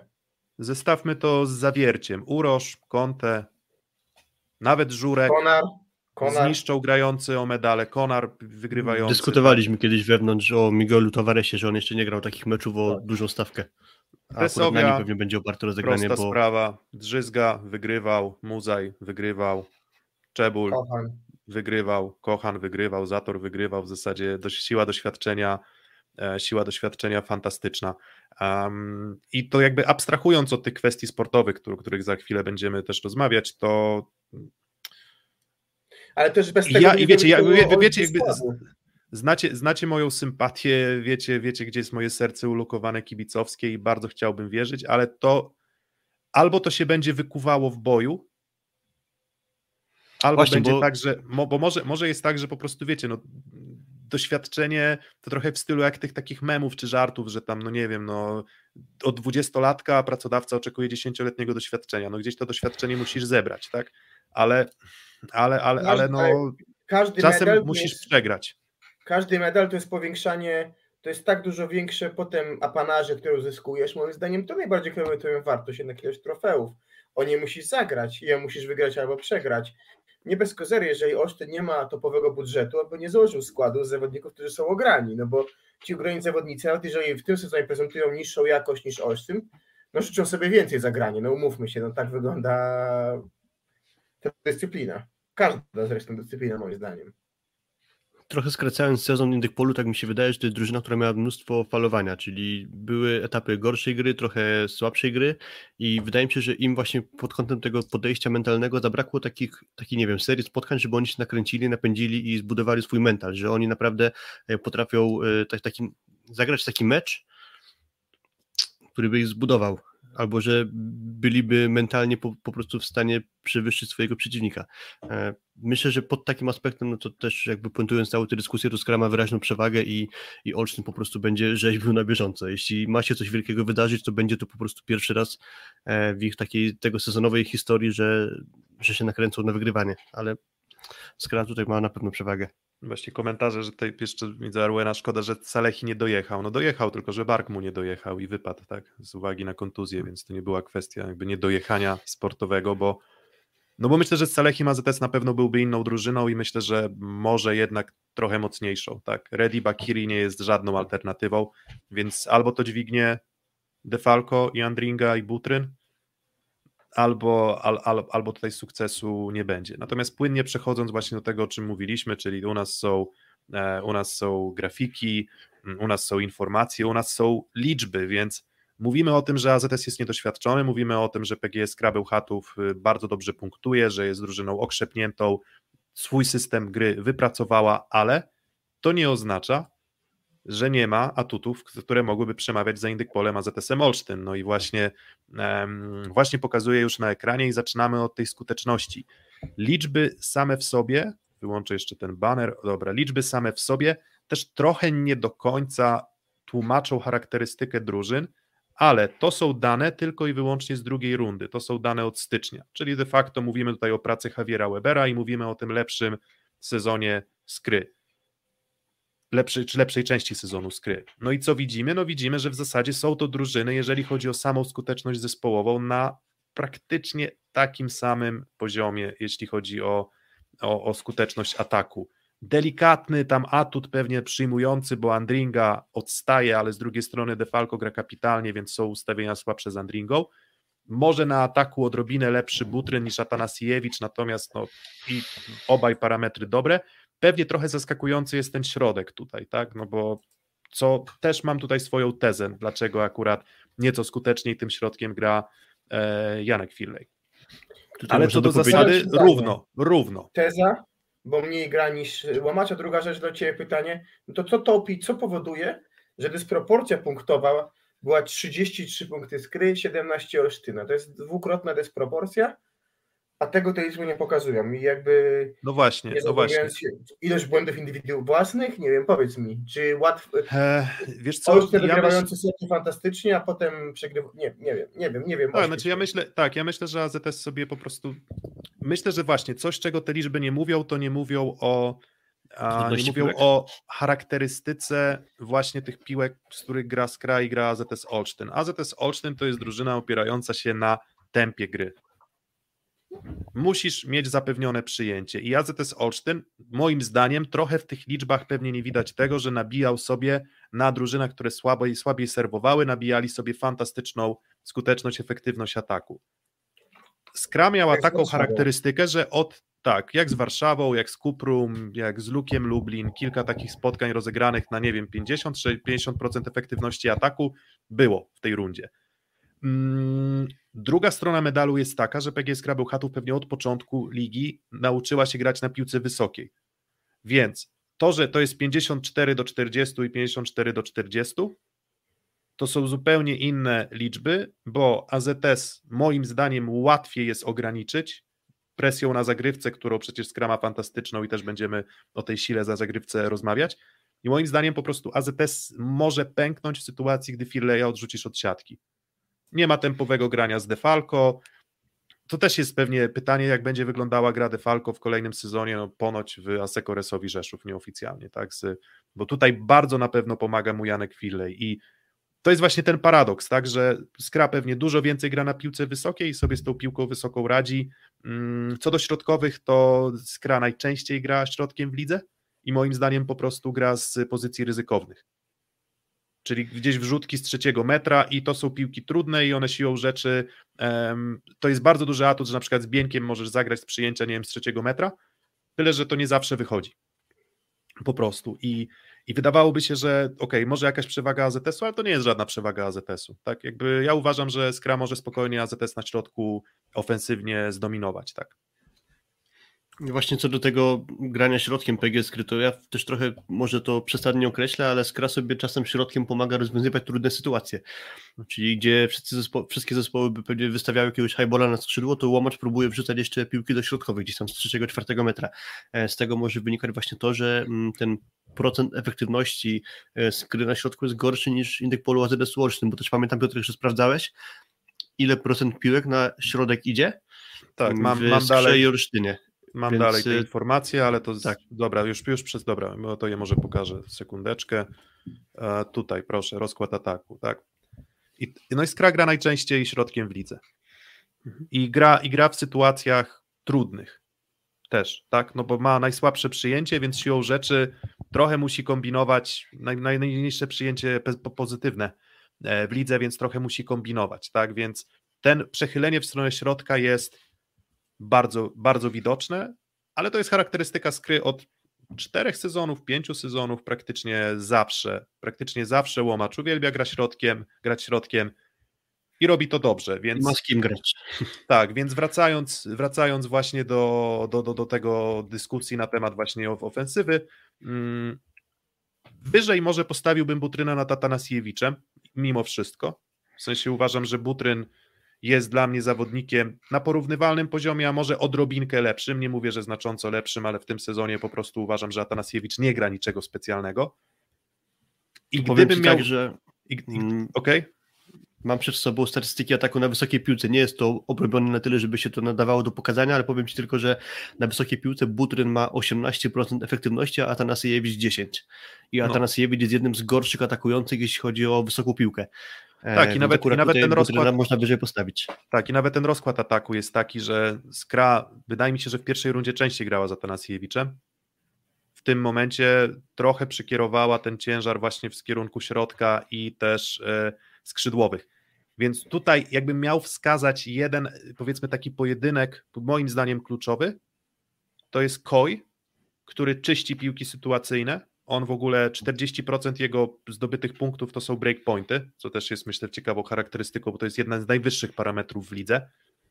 Mm, I on te breakpointy czyni głównie atakiem trochę zagrywką, ale nie ma jakiegoś kapitalnego bloku, żeby tam sobie poprawić te statystyki breakpointów. Więc on jest od czyszczenia piłek e, sytuacyjnych. I, I robi to dobrze, bo ma wyższy procent tak. E, efektywności niż Butryn na przykład, 20%. Dokładnie. I robi to dobrze i jakby miał zestawić dwie postaci, no to oczywiście po stronie AZS-u byłby to Defalco, a po stronie PGS Krybełchatów byłby to właśnie e, Dick Coy. Jakby miał wskazać dwie postaci, które są kluczowe. I dlaczego też to mówię? Dlatego, że jak sobie spojrzymy na. I tutaj Kuba masz odpowiedź, myślę, pod kątem dlaczego Skra punktuje też lepiej. Też punktuje lepiej, dlatego że po prostu defensywnie jest lepszą drużyną. Mm, uśredniając dosyć oczywiście. Wyraźnie, to, to nie jest, tak, dosyć, dosyć wyraźnie. Tak się wydaje, że wiecie, tam 3 punkty procentowe efektywności ataku, no ale to oznacza, że wiecie, no, każdy punkt efektywności ataku, no to 100 punktów zdobywasz w meczu i każdy punkt oznacza, że ty wygrywasz jeden punkt więcej, rywal o jeden punkt mniej, więc to już decyduje, często taka różnica decyduje o obliczu, obliczu spotkań. jest 3, czyli 6 tak naprawdę, tak? Czyli 3 sety Dokładnie. wygrane dwoma punktami. I co, co się potwierdziło, tak? I całą rundę rewanżową pewnie Javier Weber próbował i moim zdaniem widoczna jest poprawa jednak w AZS-ie, jeśli chodzi o relację blok-obrona. I do czego zmierzam?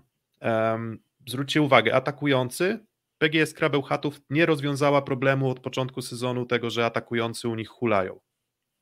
Mhm. Ale jeżeli chodzi o przyjmujących, czyli granie właśnie przez Atanasiewicza i paradoksalnie Łomacza, wychodzi im bardzo dobrze, jeśli chodzi o blok, też ustawienie w obronie. I kluczowe dla tego meczu będzie to, czy Defalco będzie w stanie nie zagrać na tym, wiecie, jak tutaj 23% efektywności, a będzie w stanie na przykład zagrać mecz na 55 i 40% efektywności, czy 35. Bo on takie mecze musi zagrać, żeby w ogóle AZS był w stanie nawiązać rywalizację ze Skroła. Będzie Wspólnie to z Butrynem. niełatwe. Pamiętajmy też rankingi punktujących i rankingi punktów zdobytych atakiem, gdzie w pierwszej piątce jednocześnie jest i Butryn i Defalco. Widać jak dużo od tych graczy zależy właśnie pod tym, jak rozkłada się zdobycz punktowa. No Nie ma właśnie, takiej więc- drugiej drużyny, która by w tak ścisłej czołówce miała dwóch graczy jednocześnie. Dokładnie, więc wygląda to tak, że na środku nie ma specjalnej różnicy. Obie drużyny akurat, no tak mniej więcej przeciętnie, bo tam najlepsza jest, jeśli chodzi o to takie ograniczanie e, skuteczności ataku środkowych Rysowia, do której też oczywiście przejdziemy. Natomiast tak, no atuty defensywne, no to atakujący z kolei, no to tutaj bardzo mocnym atutem jest e, Defalco i Andringa, obaj moim zdaniem mają blok dobry lub bardzo dobry, więc Atanasiewicz nie będzie mieć łatwo. No i pytanie właśnie, czy tutaj się trochę to znosi, nie znosi, nie znoszą atuty.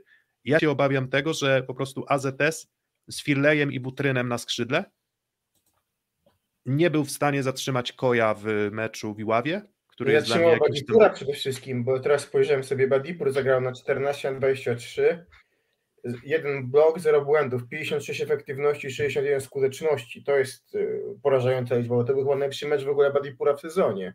Tak, i oczywiście też jest kwestia ustawienia w obronie, to nie jest tylko kwestia blokujących, natomiast no i Firlej i Butryn, nawet pomimo tego, że tak w statystykach się wydaje, że tam Butryn dość regularnie, powtarzalnie punktuje blokiem, to moim zdaniem to nie jest jego mocny atut. I tutaj no obawiał, obawiałbym się tego po stronie AZS-u, że właśnie będzie, będzie hulać sobie i Koi, i Ebadipur, i, i, a, a, a, a trzeba wyłączyć, kogoś, kogoś trzeba wyłączyć.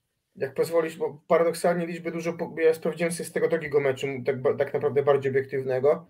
Defalco 15 na 26, dwa błędy, 50 efektywności, 58 skuteczności, czyli jakby się zgadza.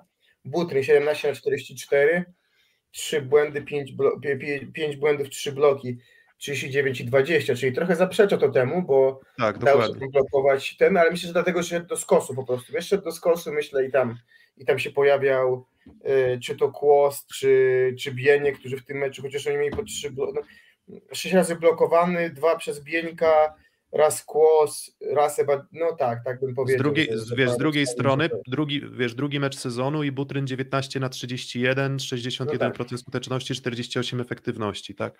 Myślę, że po A- prostu, po prostu musi więcej jechać niż do, do, do środkowych. Dokładnie, bo to, to też znowu, gdyby miał powiedzieć, no to bez wątpienia Bieniek i Kłos są w stanie lepiej trzymać środkowych y, rywala niż, niż Avril i, i, i Poręba, tak? Więc liczby trochę, wiecie, liczby też podajemy i tutaj one są zagregowane tam, bo tych ataków się wykonuje, nie wiem, tysiąc w rundzie, to one też mają pokazać jakiś tam wzorzec, tak? Ale to nie jest tak, że to jest, nie wiem, wyznacznik. Po prostu ja szukam informacji i po prostu dobrze pracuję blokiem e, Skra, jeżeli chodzi właśnie o, o, grę przyjmujących. Jako drużyna poprawili się w pracy blokobrona bardzo, bardzo. I gdyby to była Skra z początku sezonu, trochę dziurawa, to bym powiedział, mm, może te szanse byłyby też bardziej zbliżone. Teraz nie mam takiego przekonania. Em, no ale dobra, em, idziemy dalej, więc tak, rozkład ataku, przyjęcie, no i to też jest klucz, jeden z kluczy do pokonania PGS Krybełchatów, ale to też jest klucz do popsucia gry Indykpolowi AZS-owi Olsztyn. Procent przyjęcia PGS Krybełchatów najniższy w lidze. Oczywiście, to są statystyki, gdzie każdy statystyk pisze je odrobinę inaczej, być może Kazimierczak ze PGS Kry akurat y, robi to ostrzej, ale błędy przyjęcia są obiektywne i to są obie drużyny, które dość łatwo jest punktową zagrywką. Myślę, że to się e, optycznie złapać. też pokrywa z tym, co widzimy w Mhm. meczach, czyli jakby, że to nie są drużyny, których mocnym atutem jest y, jakaś y, trwałość w przyjęciu właśnie, bo i Tylko PG jeszcze Skra... bardzo mało wpuszcza asów, prawda? Czy wpuszczało Tak, do dokładnie. Zaksa też niewiele. na Tak. porządku taki będzie trochę western. No właśnie, i, i, i, i w, jak to widzę, bo tak pewnie powoli tam jeszcze mamy kilka tam slajdów pokazujących, nie wiem, inne parametry, ale jak widzę ten mecz, ciekaw jestem, czy się tutaj zgadzacie, że jeżeli Skra będzie strzelała zagrywką, a AZS nie będzie strzelał zagrywką, to, będzie to będą to łatwe sety dla Skry, a jeżeli AZS będzie strzelał zagrywką, a Skra akurat będzie miała mm, seta, że nie, że nie będzie trafiać, to wtedy te sety będą nie, nie, wyrównane, czyli wtedy będzie się otwierała szansa dla AZS-u. Uśredniając, zagrywka pewnie PGS Krybełchatów jest zagrywką lepszą niż zagrywką AZS-u i jeżeli będą się te sety tak nakładać, że akurat, nie wiem, Skra jakąś tam indolencję będzie pokazywać na za linii 9 metra, to wtedy będzie się otwierała szansa, bo Firley będzie sobie grał bardziej komfortowo, będzie szybkie granie, będzie trochę wykorzystywanie środka, będą pipy i cały mecz będzie wyglądał porównywalnie. Jeżeli Skra naciśnie AZS na zagrywce, a też jest problem nie tylko z Defalco, a jest też problem z Gruszczyńskim, to obawiam się, że tutaj PGS Krabełchatów będą mm, PGS Krabełchatów będzie, będzie po prostu no, dominować w takim secie, tak, jeżeli tylko będzie wywierać presję na zagrywce. Jeszcze tylko wam powiem, co do tych błędów w przyjęciu, to jest druga i trzecia najgorsza drużyna ligi, jeśli chodzi o te procenty właśnie błędów w przyjęciu. Mimo, tutaj widzimy, że Skara robi tych błędów trochę więcej, Olsztyn lekko mniej, ale druga i trzecia od końca najgorsza drużyna ligi. To dużo mówi. Najgorszy był Ceradena Czarni Radom. Dokładnie. E, więc tu może być właśnie dużo strzelania zagrywką i dużo, duży procent zdobytych punktów to będą asy serwisowe, tak można się tutaj nad tym zastanowić. E, Kacper Piechocki i Jędrzej Gruściński, te dwie postaci, jeśli chodzi o libero, to ja mam takie jeszcze wrażenie, że trochę o, nie wiem, opanował czy poprawił się w swojej grze Jędrzej Gruściński. Dużo o nim mówiliśmy na początku sezonu, trochę już z późniejszym jego biegiem. Często był wspominany, że jest to problem AZS-u. Mam wrażenie, że w ostatnich spotkaniach nie jest już taką odstającą postacią, żeby na niego zwracać większą uwagę, że no, Gruszczyński znowu coś tam zawalił. Raczej takich meczów już Mhm. ostatnio nie było. Tak, no pełna zgoda. No ale, ale co do zasady, no to, to co najwyżej jest przeciętny punkt AZS-u. No żaden specjalny atut, tak jak zresztą Kacper Piechocki nie jest bardzo, nie jest żadnym specjalnym atutem um, nie jest żadnym specjalnym atutem PGS Krybełchatów, tak. No po prostu jest w tak poukładanej masz, maszynce spełnia w miarę, spełniają w miarę teraz swoje Nie przeszkadza. tak, dokładnie. E, nie, nie, nie przeszkadzają. No i właśnie, jeszcze dalej mamy co mamy? Mamy zagrywkę, tak? E, Okej, tutaj kolory, kolorystyka asów, no to, mm, to to są wyniki z, tylko z pierwszej rundy i ja nie lubię tego parametru, wiecie, asy na set. To, to, to dla mnie jest, po pierwsze wyklucza to floty, mm, dobrą grę flotem, zmienność zagrywki, a po drugie, no okej, no może to jest wyznacznik siły, tak, takiej brutalnej siły, ale raczej niepowtarzalności też, tak? Procent błędów mniej więcej taki średnio ligowy, około 18%, więc nic, nic specjalnego. Natomiast procent przyjęcia rywali, no to Skra jest drużyną, która w tej drugiej rundzie zagrywała mm, albo najlepiej, albo była drugą najlepiej zagrywającą drużyną, już nie pamiętam, tak? No i znowu, no atut zagrywki, patrzysz na asy, na set, ok, no to Defalco rąbnie, ale nie jest bardzo powtarzalny. Butryn też nie jest bardzo powtarzalny, a z kolei jak sobie pomyślę na przykład o Bieńku, który potrafi wejść i zaserwować, nie wiem, 3-4 asy z rzędu, no to to jest coś, co też tutaj moim zdaniem jest atutem na pewno skry. Może nie widać tego w błędach, ale jeżeli chodzi o robienie na przykład punktów seriami, czy piłek przechodzących, to, to tutaj też PGS Krabełchatów po prostu będzie mm, no, będzie miał tutaj swój atut, co nie znaczy, że AZS nie jest w stanie się odgryzać, bo Andringa potrafi uderzyć 120, Butryn potrafi uderzyć, Defalco potrafi uderzyć, Firley ma, myślę, ciekawą, podciętą zagrywkę, mm, Poręba ma trochę zmienną, więc plusik dla skry, ale nie bardzo mocny. Mhm. Ja się zgadzam. Jeśli tylko chodzi o procent błędów, to jest mniej więcej w środku stawki y, wynik obu, obu zespołów, więc tu nie ma takiej charakterystyki, że nie wiem, Skra więcej punktuje zagrywką, ale też robi więcej błędów, więc tu jest bardzo podobny e, poziom. Właśnie jest problem z oceną, jeśli chodzi o asy, to ten, ta rola flota powiedzmy, gdybyście mieli wskazać, kto jest lepszy we flocie z tych dwóch drużyn, wydaje mi się, że tutaj chyba nie ma jakiegoś wyraźnego faworyta, że albo lepszego flota ma znacznie Skra, albo Olsztyn. Ale tak, Niż- zobacz, Łomacz ma średni flot i albo słaby, tak samo Avril, a Kłos ma dobry flot i pewnie Poręba też ma niezły flot, więc moim zdaniem to jest to samo, tak? A reszta idzie już mocno, jeżeli dobrze mi się wydaje. Tak, i wszyscy, i wszyscy w zasadzie strzelają. No to Bieniek, znaczy tak, na środku na pewno atutem jest Bieniek i to jest taka jednoosobowa artyleria PGS Krybełchatów, która tam w zasadzie idzie i sama potrafi wygrywać sety, mecze nawet, jak z projektem Warszawa. Mm, Na pozostałych pozycjach, no to też Ebadipur różnie bym powiedział, tak, więc też nie jakaś, nie jakaś spek spektakularna jest ta zagrywka. A, no i dobra, no i ostatnia, ostatnia liczba, jaką pokazujemy, no to tutaj tych liczb będzie dużo, natomiast też, gdzie są atuty, jeżeli chodzi o blok? Mm, Jeżeli chodzi o atakujących, no to punktowe bloki na set, wybloki też to nie jest pewnie idealna miara oceny bloku i też tego, jak ten cały organizm pracuje. Natomiast rzecz przyku, przykuwają dwie rzeczy moją uwagę. Pierwsza sprawa to jest bloki przyjmujących i wybloki AZS-u, czyli Skra jest ma słabość, jeśli chodzi o Badipura i Koja na bloku, co się trochę potwierdza z tym, co mówiliśmy, że atakujący idą bardzo łatwo. I druga rzecz, która mi się nasuwa, to jest różnica na środku, gdzie para Bieniek i Kłos jest po prostu parą pewnie dużo, dużo lepszą, jeśli chodzi o blok, bo AZS jest, jeżeli chodzi o bloki środkowych na set, to AZS jest drugą najgorszą drużyną ligi. Przy tym mam wrażenie, że czasem te statystyki wybloków to są trochę odjechane od rzeczywistości, tak z moich Dokładnie. obserwacji też wynika. Tak, no Więc i może na te wybloki na set aż tak super y, dokładnie bym nie spoglądał. E, W ogóle z blokiem mam taki problem, że nawet te punktowe bloki na set to też dla mnie nie jest najistotniejszy element jakby Mhm. elementu, jakim jest blok, bo też chodzi o zamykanie odpowiednich kierunków, techniczne wykonanie tego i tak dalej.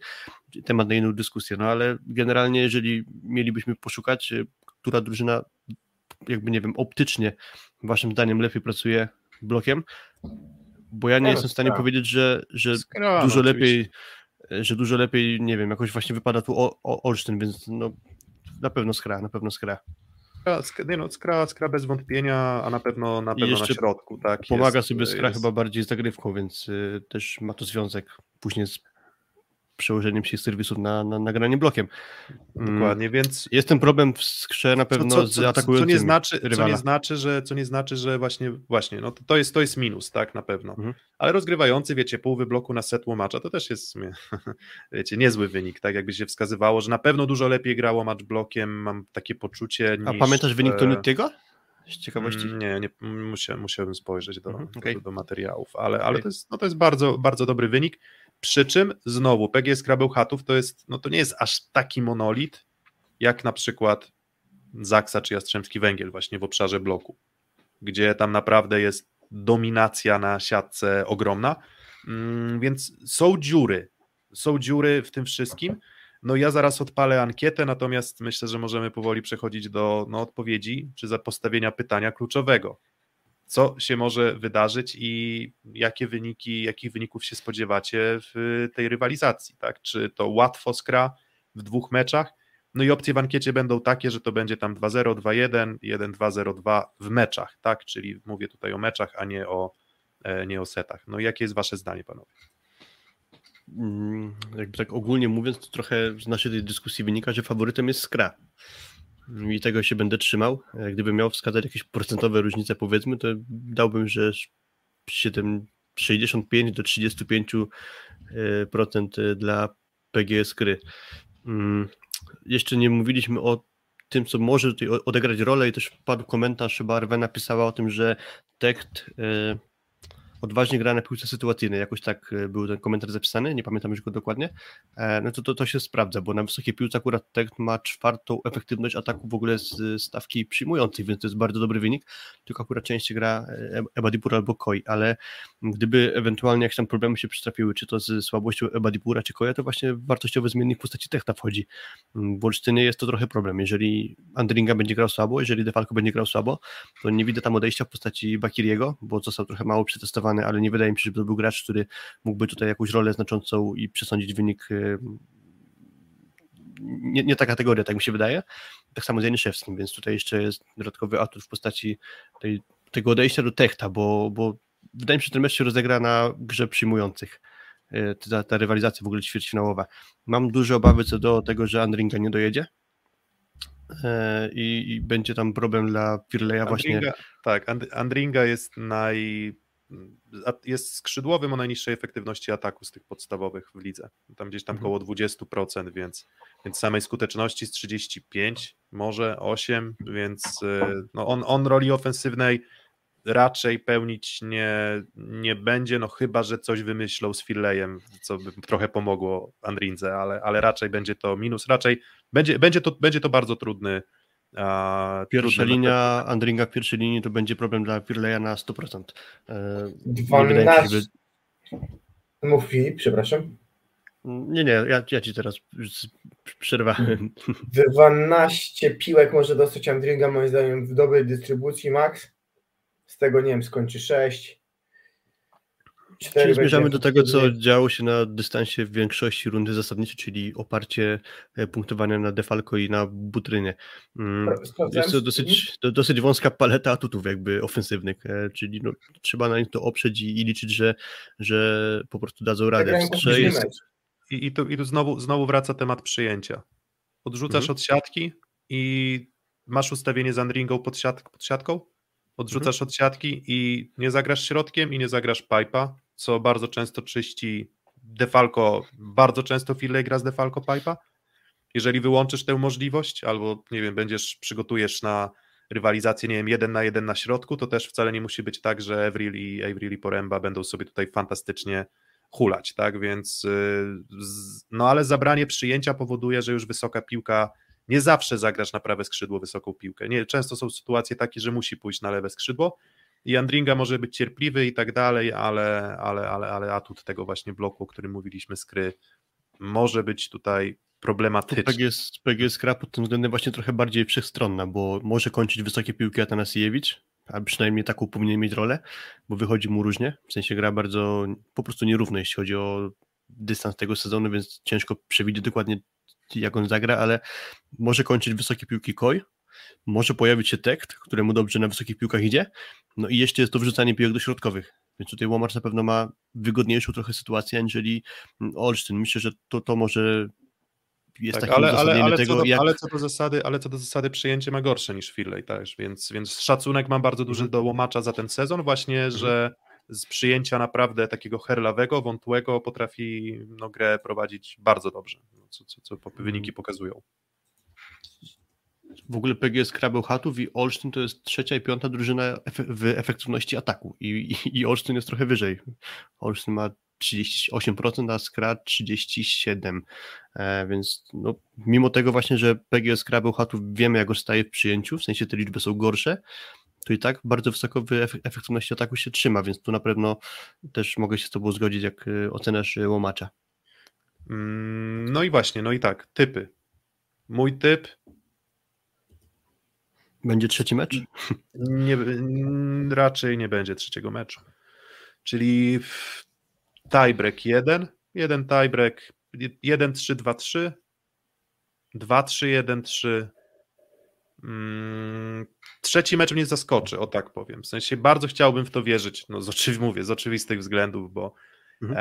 e, bo, bo, bo, bo, no bo tak, ale jakbym na to nie patrzył, mówię, nie wiem, a po prostu nie wiem, czy AZS jest, czy, czy, czy ten konkretny skład jest gotowy na, na grę o medale i nie chodzi nawet do końca o to, czy ja się obawiam o poziom sportowy, tylko dokładając jeszcze ten aspekt mentalny, to mm, no, wydaje mi się, że po prostu jest tak, że w tych tiebreakach w playoffach, nawet jak już do tego tiebreaka doprowadzisz, no to tam drżą nóżki, drżą ręce, i AZS-owi po prostu będą drżeć i będzie, nawet jak to będzie tiebreak, to trudno będzie to przechylić, no chyba, że jakaś, nie wiem, seria na zagrywce na początku, kilka asów i, i wtedy może, tak, ale jeżeli to miała być taka gra punkt za punkt, to, to na dłuższą metę po prostu widzę, widzę wyżej skrę. Mniej więcej te procenty, o których mówisz, czyli takie 65, 35, może 70, 30, czyli to nie jest tak, że absolutnie skreślam AZS, bo z Jastrzębiem i Zaksą bym pewnie skreślił zupełnie, ma swoje minusy Skra, ale mm, Skra w półfinale. Kuba? 2-1 Jak to Skra. widzisz? Myślę, że to jest może ten mecz, y, jeżeli przygotował formę, a tak, no tego tak pracowali, to może urwać jeden mecz i myślę, że nie zdziwi mnie 2 do 1 dla Skry, ale myślę, że no bardzo dużą niespodzianką byłoby przejście Olsztyna, tak powiem, dalej. Dla mnie trochę nawet niespodzianką będzie trzeci mecz ewentualnie. No właśnie, ewentualnie jakiś jeden tiebreak ewentualnie, jeszcze to tak. Więc mówię, więc to jest trochę tak, że paradoksalnie mam trochę takie poczucie, że z pary Skra AZS to bez wątpienia, bez dwóch zdań Skra jest tą drużyną, która byłaby w stanie w półfinale się postawić. Ale nie, nie mam takiego, wiecie, też przekonania, że tam Skra to, nie wiem, gładziutko wygra, tak? Jakby nie, nie, nie to, to, to raczej nie powinny być takie mecze, ale przekonamy się, przekonamy się już wkrótce. Jeżeli chodzi o wyniki ankiety, drodzy moi, to większość głosów oczywiście stawia na skrę, więc gdzieś tam powiedzmy 20% stawia na, na AZS, no ale 80% głosów, że 40% praktycznie porówno, 2-0 skra AZS lub 40% skra 2 do 1 w meczach z AZS-em, no i, no i to chyba odzwierciedla nasze nastroje też mniej więcej, tak, czyli spodziewamy się tego, że no, że, że skra po prostu powinna, powinna to wygrać, ale zobaczymy. No to co, jeszcze macie jakieś uwagi, wnioski, interpelacje akurat jeśli chodzi o mm, tę rywalizację, czy przechodzimy do Filip, twojego tematu, czyli e, ćwierćfinału z udziałem Asekoresowi. Tylko jeszcze jed- jedno zdanie może, bo mówiliśmy o tym ewentualnym dystansie na zbudowanie się mentalnym AZS-u, a popatrzmy na Skrę, oni mają teraz serię sześciu wygranych meczów z kolei. I oni, oni można mówić, że oni grają jakby na spodziewanie dobrze chyba, tak generalnie, więc myślę, że oni są w nastrojach dobrych i z dobrym e, morale mogą przystępować do, do grania w tych playoffach. Jest ta zadra w postaci przegranego Pucharu CEF, którego moim zdaniem nie powinni przegrać, no ale im się przytrafiło przegranie spotkania kluczowego z Tours 3 do 1 we Francji, więc na ten moment może wtedy gdzieś tam jakaś lekka zadyszka się wkradła w głowę PGS Kry, ale potem też sześć kolejnych meczów wygranych, w tym ogranie chociażby Zaksy i, i Zawiercia, to myślę, że mogło im głowę wyczyścić i, i, i spokojnie mogą tutaj podejść do Olsztyna, więc mentalna przewaga tutaj z Kry raczej na fali jest PGS Kra. No i przechodzimy dalej. Szósty set. Aluron, CMC, Warta Zawiercie, czwarta drużyna fazy zasadniczej plus ligi zmierzy się z Asekoresowią Rzeszów w e, ćwierćfinale z miejsc właśnie 4-5. No i te ćwierćfinały akurat one już swoją historię bardzo często miały, tak? Nawet wystarczy wspomnieć e, ten sezon, w którym Asekoresowia z PGS Crow Bełchatów przecież właśnie w miejsca 4-5 się spotkała gdzie to były bardzo emocjonujące ćwierćfinały. Natomiast jeżeli dobrze kojarzę, no to bezpośredniej rywalizacji Resowia jeszcze z Zawierciem nigdy nie podejmowała w playoffach. Mm, Po prostu za krótka historia też obecności Zawiercia w lidze, żeby pewnie do takich spotkań e, doszło. Mm, Dokładnie też. Nie wydaje mi się, żeby Zawiercie miało grać e, z Resowią w którejś z faz e, playoff, także mamy tutaj pierwsze takie mm, starcie. No i z czym do tego podchodzimy? Mm, Zawiercie musi się cały czas odgrzebywać z problemów na rozegraniu.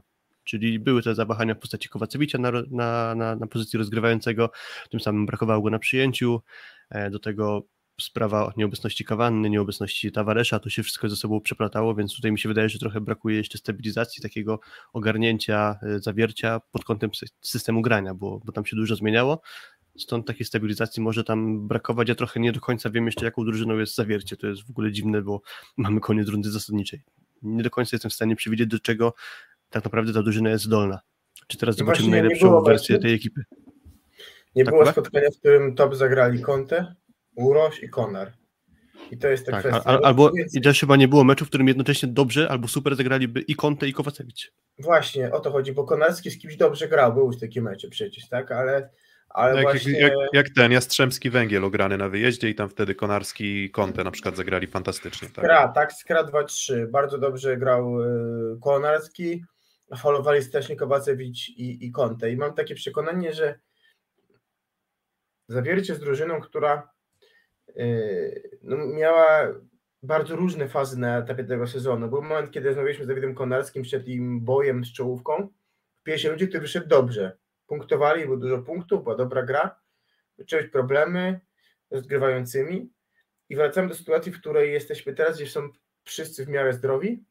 Kawana chyba już powoli kończy też ten swój uraz leczyć dwu, trzy tygodniowy i przed zawierciem wyzwanie, bo y, nawet jeżeli ta drużyna jest niedoświadczona, ma niedoświadczonego rozgrywającego, bo Tavares technicznie wspaniale, na nogach się porusza, o tym mówił u nas Oskar Kaczmarczyk, y, odbicie bardzo czyste, ale wybory jego, nie wiem, czy to jest kwestia wewnętrznej relacji w drużynie, ale on wybiera bardzo często, powiela rozwiązania, grając do lewego skrzydła bardzo często i, i, i zawiercie przez to, robi, traciło mam, serię. I mam, liczby, I mam liczby, które też to udokumentują, bo żeby nie było, proszę. No właśnie, i, o właśnie, o. No. Rozkład ataku, no i to jest e, no trochę kuriozalny. Kuriozum. Trochę kuriozum, tak? Bo mm, no mówię, taka charakterystyka wyboru gdzieś tam, nie wiem, przyjmujących. Nie w sytuacji, w której moim zdaniem Konarski się naprawdę wygrzebał z bagna, tak? Tak jak mówimy, że Tref się na przykład wygrzebał jako drużyna i są tacy zawodnicy, którzy też zaczęli się wygrzebywać. Muzaj się wygrzebał i Konarski też moim zdaniem jest już solidnym elementem i powinien być obciążany, ale jakoś ta obsesja grania do lewego skrzydła pozostała w zawierciu. Mm, no i zdecydowanie bardziej zbalansowany, nawet pomimo tego, że przecież pamiętacie, jak Dero i Czebul bardzo mocno byli wykorzystywani przecież przez Drzyzgę, też był taki moment na początku sezonu, że tam praktycznie piłek nie otrzymywał muza i trochę środek, ale wszystko czyścimy do lewego skrzydła. Cały czas tak trochę jest na piłkach sytuacyjnych, no ale te piłki sytuacyjne to jest trochę inna bajka niż po prostu granie non-stop side-outem e, z, z, lewym skrzydłem, a, a tak też trochę wygląda charakterystyka rozegrania e, właśnie Tabaresa, tak? No i nawet jak popatrzymy na, no, przepraszam. Jak popatrzymy na wysokie piłki, to właśnie to też widać, że częściej, znacznie częściej jest to granie lewym skrzydłem, a nie do Konarskiego właśnie. Może odpowiedzią jest też to, że Konarski na wysokiej piłce ma jedną z najgorszych efektywności ataku, jeśli chodzi o stawkę atakujących w ogóle w lidze, więc y, może właśnie tego trochę się obawia rozgrywający zawiercia, stąd jest to ciągnięcie przez lewe skrzydło. Mm, tylko z kolei, okej, okay, no gramy na wysokiej piłce powiedzmy do tych przyjmujących, a i uśredniając to wszystko, to może w liczbach wygląda to ok, ale popatrzcie, jak Kowacewicz wypada na tle czołówki ligowej. Bo bywało, że on miewał po prostu bardzo słabe mecze, jeśli chodzi o sytuację, gdzie po drugiej stronie siatki gra dobry rywal. Czołówka właśnie, dokładnie, dokładnie, dokładnie. Jest, komentarz jest na czacie właśnie a propos tego sparingu, że tutaj właśnie jest ostatnio był sparing zawiercia ze Skrow i Konar wybitnie, ale Uroż bardzo słabo. Czyli jakby kolejny mecz z czołówką, nawet sparingowy i faktycznie tam w liczbach było tak, że, że, że Uroż y, nie dojechał, chociaż tam jakieś problemy osobiste, które na pewno mu też nie, nie pomagają, tak, w tym, żeby zachować czystość głowy i powiedzmy pewnie koncentrację na dystansie meczu, no ale nikogo to, nie, nikogo to w ćwierćfinale już nie będzie obchodzić. Jakby w ćwierćfinale już jest tak, że no okej, okay, no masz jakieś tam problemy, no to no okej, okay, my możemy ich nie widzieć i pewnie nie, nie, nie o wszystkich wiemy, ale po prostu no, albo musisz zacisnąć zęby i pokazać mental, albo nie, tak? Oczywiście pytanie, jak groźna jest tam sytuacja rodzinna, no ale jakby no, albo, albo się z tego pozbierasz, albo po prostu przegrasz, tak? A zawiercie potrzebuje Urosza Kowacewicza, genialnego Urosza Kowacewicza. I ja trudno jest mi na przykład powiedzieć, jaką charakterystykę ma Urosz, jeśli chodzi o mecze duże, bo to jest trochę inny ciężar gatunkowy i nie wiem, wy macie jakiś pomysł na to, czy on radzi sobie z takimi meczami właśnie na poziomie no, czołówki, playoffów? Nie wiem jak czołówka playoffów, ale jak sobie skojarzę reprezentację Serbii, to oni akurat sporo ważnych meczów przegrywali. Tak. Jakieś Mistrzostwa Europy, Mistrzostwa Świata, kluczowe mecze z Polską na Mistrzostwach Świata chociażby, mm, no to raczej wskazuje na to, że Kowacewicz takim pewniakiem w graniu o najwyższe cele chyba nie jest. E, jak mówimy też o tym, co się działo w Lidze, nawet to nie były takie już mecze o wóz albo przewóz, ale i tak Kowacewicz prezentował się słabo na tle najlepszych e, przeciwników. Mm. Ale nie chcę się chwalić, wiesz, ja mówiłem to Filip, że zaczął kapitalnie, mówię, poczekajmy na polski blok, którego kocha i polski dobry blok tak. kocha Kowacewicza. I, i, I Kuprum Lubin blok, blok Kuprum Lubin chyba też kocha Kowacewicza, bo chyba 7 no razy zablokowany w tym meczu. Też w tym meczu, tak? Ale, ale generalnie mam takie przekonanie, że tempowe zmiany tempa, no to na gorszych środkowych jak najbardziej, na tych, na tych naszych najlepszych, nie, naj, nie za bardzo. Jestem też ciekaw właśnie jak Jakub Kochanowski, czy jak Samson albo anty-Samson, bo też ściął włosy. Jak on tutaj pokaże się, no bo czekamy na niego, czekamy na niego, ten sezon nie jest łatwy, jeżeli chodzi o przypadek problem zdrowotny, no ale chyba wrócił, wrócił, no Resowia z Kuprą, okej, okay. mecz nieistotny, wyglądała dobrze, wyglądała naprawdę fajnie, naprawdę fajnie, na świeży Przy czym Kuprum generalnie im bliżej końca sezonu to wygląda gorzej. tak, taki, no wiadomo, tak, ale chodzi, wiesz, no taki mecz 3 do 0 oczekujesz, tak, na podpromie, żeby był, tak, więc... Tak, więcej takich meczów na pewno kwestia. liczyłem, że zobaczę po prostu, że przyjeżdża słabszy rywal i Resowego bez problemu punktuje, a tak wtedy akurat na podpromiu było. Mm, co do Kowacewicza, komentarz na czasie, czemu ma sobie nie radzić z nami w kluczowych meczach, rozciągnął Serbię. Okej, okay, ja nie pamiętam dokładnie, jak w tych przegrywanych przez Serbów meczach wyglądał Kowacewicz, więc może rzeczywiście tak było, więc, więc okej. Okay. No i tutaj jeszcze kolejny komentarz a propos tego, że w Trentino obok Vettoriego, Lancy, e, Rusela czyścił wszystkie śmieci i był pierwszą opcją e, pierwszą opcją Gianelliego. Mhm. A, no ale, ale to też trochę nie, jakby nie mówi o, o tym, jak, e, jak sobie radził tak naprawdę już w meczach tych kluczowych, tak? No bo tutaj mecze mecze bardzo kluczowe. Sparingu no Aluron... klubowe Mistrzostwo Świata wygrał chyba w barwach Trentino, zdaje się, jak dobrze tak. pamiętam. Tak, to pytanie, że kto wygrał sparring Aluron Aseko, nie było takiego meczu. Był sparring Aluron PGS Kra i było 2 do jednego i chyba w przy stanie 3. No właśnie nie wiem, czy było 2 do 2. Wydaje mi się, że 2-1, 13-13 i kontuzja i przerwa. Wydaje mi się też, że 2 do 1 i kontuzja tak. któregoś z graczy, który zastępował Dominika Depowskiego, który też Dokładnie. jest kontuzjowany, więc e, no ale to akurat powiedzmy w hierarchii przyjmujących jest czwarty do grania tak. Dominik Depowski, więc to akurat nie będzie najbardziej chyba istotna sprawa. Tak więc dyskutując, tak już widzicie na ekranie znowu parametry skuteczności ataku, to jest, mówię, to są dane z drugiej rundy, tak, więc to są dane już jakieś tam uproszczone.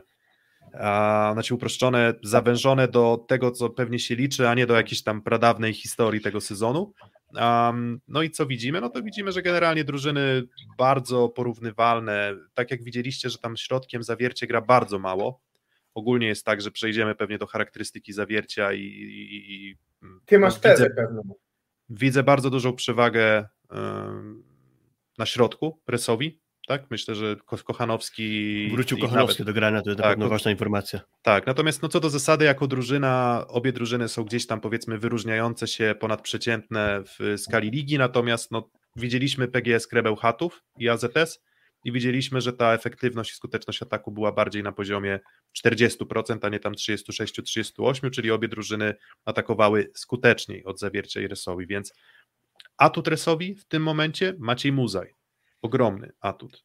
42% efektywności ataku to jest jakiś kosmos, a on właśnie zaczął bardzo źle sezon i tak powoli, powoli się odgrzebywał, odgrzebywał, tam ludzie jeszcze cały czas pamiętali ten początek sezonu, początek sezonu, a teraz już tego początku sezonu w zasadzie nie ma co wspominać, bo Muza jest, no jeżeli chodzi, mam zastrzeżenia do tego, że nie jest od czyszczenia piłek sytuacyjnych tak pewnie jak chciałbym, żeby był, bo raczej te, te I mam, słabsza... mam, na, mam na to liczby. Dokładnie. o których zaraz powiem. I ta słabsza efektywność, e, i ta słabsza efektywność tutaj przyjmujących resowi, moim zdaniem też jest kwestią y, typu piłek, jakie otrzymują też często. Plus Dero zgrzytał. To też nie było tak, że Dero i, i, i Czebul to, to zawodnicy nie, nie szerszeń... nierównej formy po prostu całej formacji przyjęcia rysowi, bo bywały mecze, że dobrze grał Dero, a nie grał Czebul, dobrze grał Czebul, nie grał Dero, wchodził szerszeń i był szybko zmieniany na przykład, więc generalnie tu brakowało trochę stabilizacji, żeby te formacje jakoś super dobrze móc ocenić. Co do tego Macieja Muzaja właśnie, bo to jest dla mnie no to jest zaskakujące pod kątem tego, jak on wygląda, jak, czego można było się spodziewać. Maciej Muzej to jest najbardziej efektywny zawodnik na wysokiej piłce ze stawki atakujących. Ma 32% efektywności na wysokiej piłce. To, to, to jest no, świetny wynik, tylko że z kolei charakterystyka rozkładu ataku i wysokiej piłki jest taka, że Muzej dostaje niespełna co piątą piłkę do ataku. Na, co piąta piłka jest wysoka, o tak można powiedzieć. Tam jest właśnie dużo rozwiązywane lewym skrzydłem, więc y, Maciej Muzej ma względnie komfortowe warunki pracy i to kosmicznie uwypuklał początek sezonu. Wtedy po prostu super wygodny piłki dostawał Muzaj, a wszystko, co było niewygodne, szło przez lewe skrzydło. Z biegiem sezonu trochę zaczęło się to wyrównywać. To nie jest tak, że Muzaj jest pierwszą opcją, jeśli chodzi o mhm. wystawienie highbola, ale już nie jest tak unikany przez Drzyzgę, więc tu mocno się Maciej Muzej zbudował i dla mnie to jest bardzo duże zaskoczenie na plus, względem tego, co ja się spodziewałem po nim. Dokładnie, ale, ale, ca- ale zastrzeżenie Przepraszam, e, sorry, mów Kuba.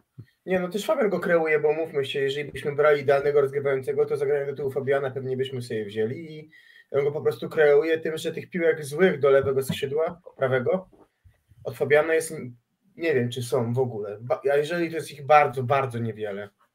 Tak, ale to, to samo to samo zresztą jest i w sumie z, z Dero, tak, gdy on tam gra na przykład na, bo akurat Dero zazwyczaj gra na, w tym ustawieniu, w którym trzeba atakować z prawego skrzydła, no i wtedy też szybka piłka, bardzo na krótkim wycinku siatki zagrana i to fantastycznie wychodzi, e, wychodzi Fabianowi Drzyzdze. Środkowi rzadko gra z zawiercie, ale gra bardzo skutecznie i w ogóle to są dwie drużyny, które mają najskuteczniejszych środkowych, co jest myślę, że trochę trochę zaskakujące, szczególnie tam biorąc pod uwagę, tyle... że na przykład problemy zdrowotne, nie wiem, Kochanowskiego i, i granie, nie wiem, z Królickim, czy, mhm. czy, czy, czy Tamemą, czy Kozamernikiem, wydawałoby się, że... Trochę rozczarowująco gra generalnie Kozamernik, takie mam o, o, ogólnie o nim zdanie, jeśli chodzi o ten sezon.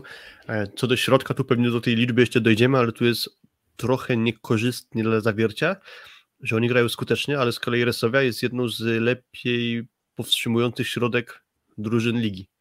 Proszę. To będzie chyba pokazane. No właśnie. Tak, proszę bardzo. No i właśnie, i co jest problemem Aluronu CMC Warty Zawiercie? Ogromnym problemem.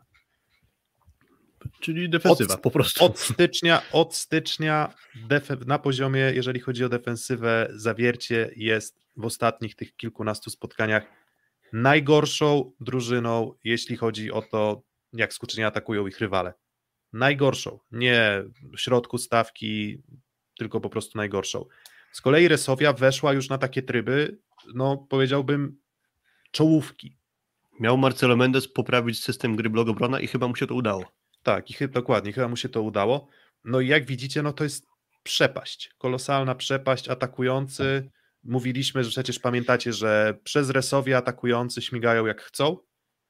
I tak było przez połowę sezonu i już tak nie jest i tak dalej, i tak dalej, i tak dalej. Wszędzie bez wyjątku po prostu Resowia wygląda lepiej, jeśli chodzi o, o, o relację blok-obrona i no i myślę, że to są takie rzeczy, których nie jesteś w stanie naprawić z dnia na dzień.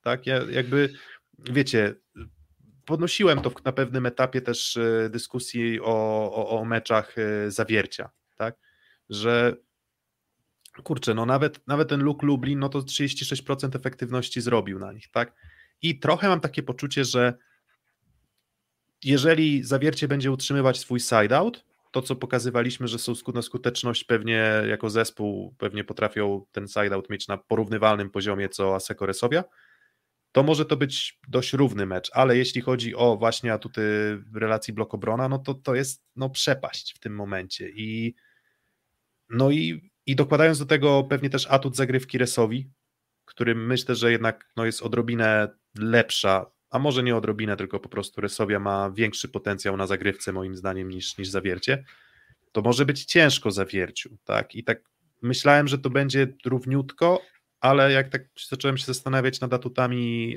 i wadami drużyn, to, to, to, to zaczynam powoli się tak przechylać wajcha w kierunku tego, że, no, że jednak Resowia wygrywając nawet to 3 do 1 w Zawierciu, bez Urosza, bo bez Urosza, mhm. ale to był taki, myślę, realny, rzeczywisty obraz jakby potencjału różnicy sportowej, że, że Resowia po prostu jest chyba moim zdaniem lepszą drużyną teraz od, od Zawiercia. Właśnie ja chciałem to powiedzieć, bo właśnie tu sprawdziłem sobie, bo przypomniałem sobie, że niedawno grano 3 do 1 wygrało, wygrała Resowia w Zawierciu. Y, nie grał Uroś, grał Piotr Orczyk, tak? Ale Piotr Orczyk, który grał, też pamiętałem, ale sprawdziłem, no 56 efektywności, 15 na 23 E, no kapitalnie zagrał Piotr Orczyk, więc tu się nie ma do czego przyczepić. Nie było Rosjan, zagrał świetnie Orczyk. No tutaj akurat nie chyba jak dobrze kojarzę, tak, Kątek, który tam no 17 efektywności, tak, więc znowu znowu gdzieś Było przez chwilę zastanawianie się, jakim cudem Kąte jeszcze jest na boisku. No właśnie, więc generalnie to jest takie, mam wrażenie, że, że ten mecz dużo oddawał, a ten mecz, który w Rasowie wygrała, mam wrażenie, sposób jakby dobrze to ująć, może nie prosty, bo, bo były dwa sety też znowu te 23-25, ale mam wrażenie, że była jakaś tam kontrola Resobi nad tym mhm. meczem i zgadzam się z tym, co przed chwilą powiedziałeś. Kapitalną pracę wykonał Mendes, bo Resowia dzisiaj, Resowia w grudniu to jest zespół zupełnie inny. Sam Mendes często się nie podoba mu to, co ogląda, bo też ta Resowia dalej faluje, jakby dalej też mhm. gdzieś widzieliśmy sufit Resowi albo blisko sufitu i to wyglądało świetnie. A za chwilę usuwał. Za dużo Co? A za chwilę Tak, są tak. suwałki. Że No zaksą, właśnie. zaksą sufit i Tak. rąbanka na całego, Tak. a potem właśnie. No, więc, więc cały czas to falowanie jeszcze w przypadku takich skróconych playoffów może odegrać swoją rolę i tutaj Więc pełna którą zgoda. szatę Resowi y, obejrzymy, jaką szatę przyjmą jutro, bo jeżeli przyjmą tą z meczu z Zaksą, to wydaje się, że tutaj jest, są faworytem, nie boję się powiedzieć słowa wyraźnym, tak? Nie wiem, czy jest tak bardzo jak skrana do Olsztynem, ale bliżej chyba tego niż 50-50.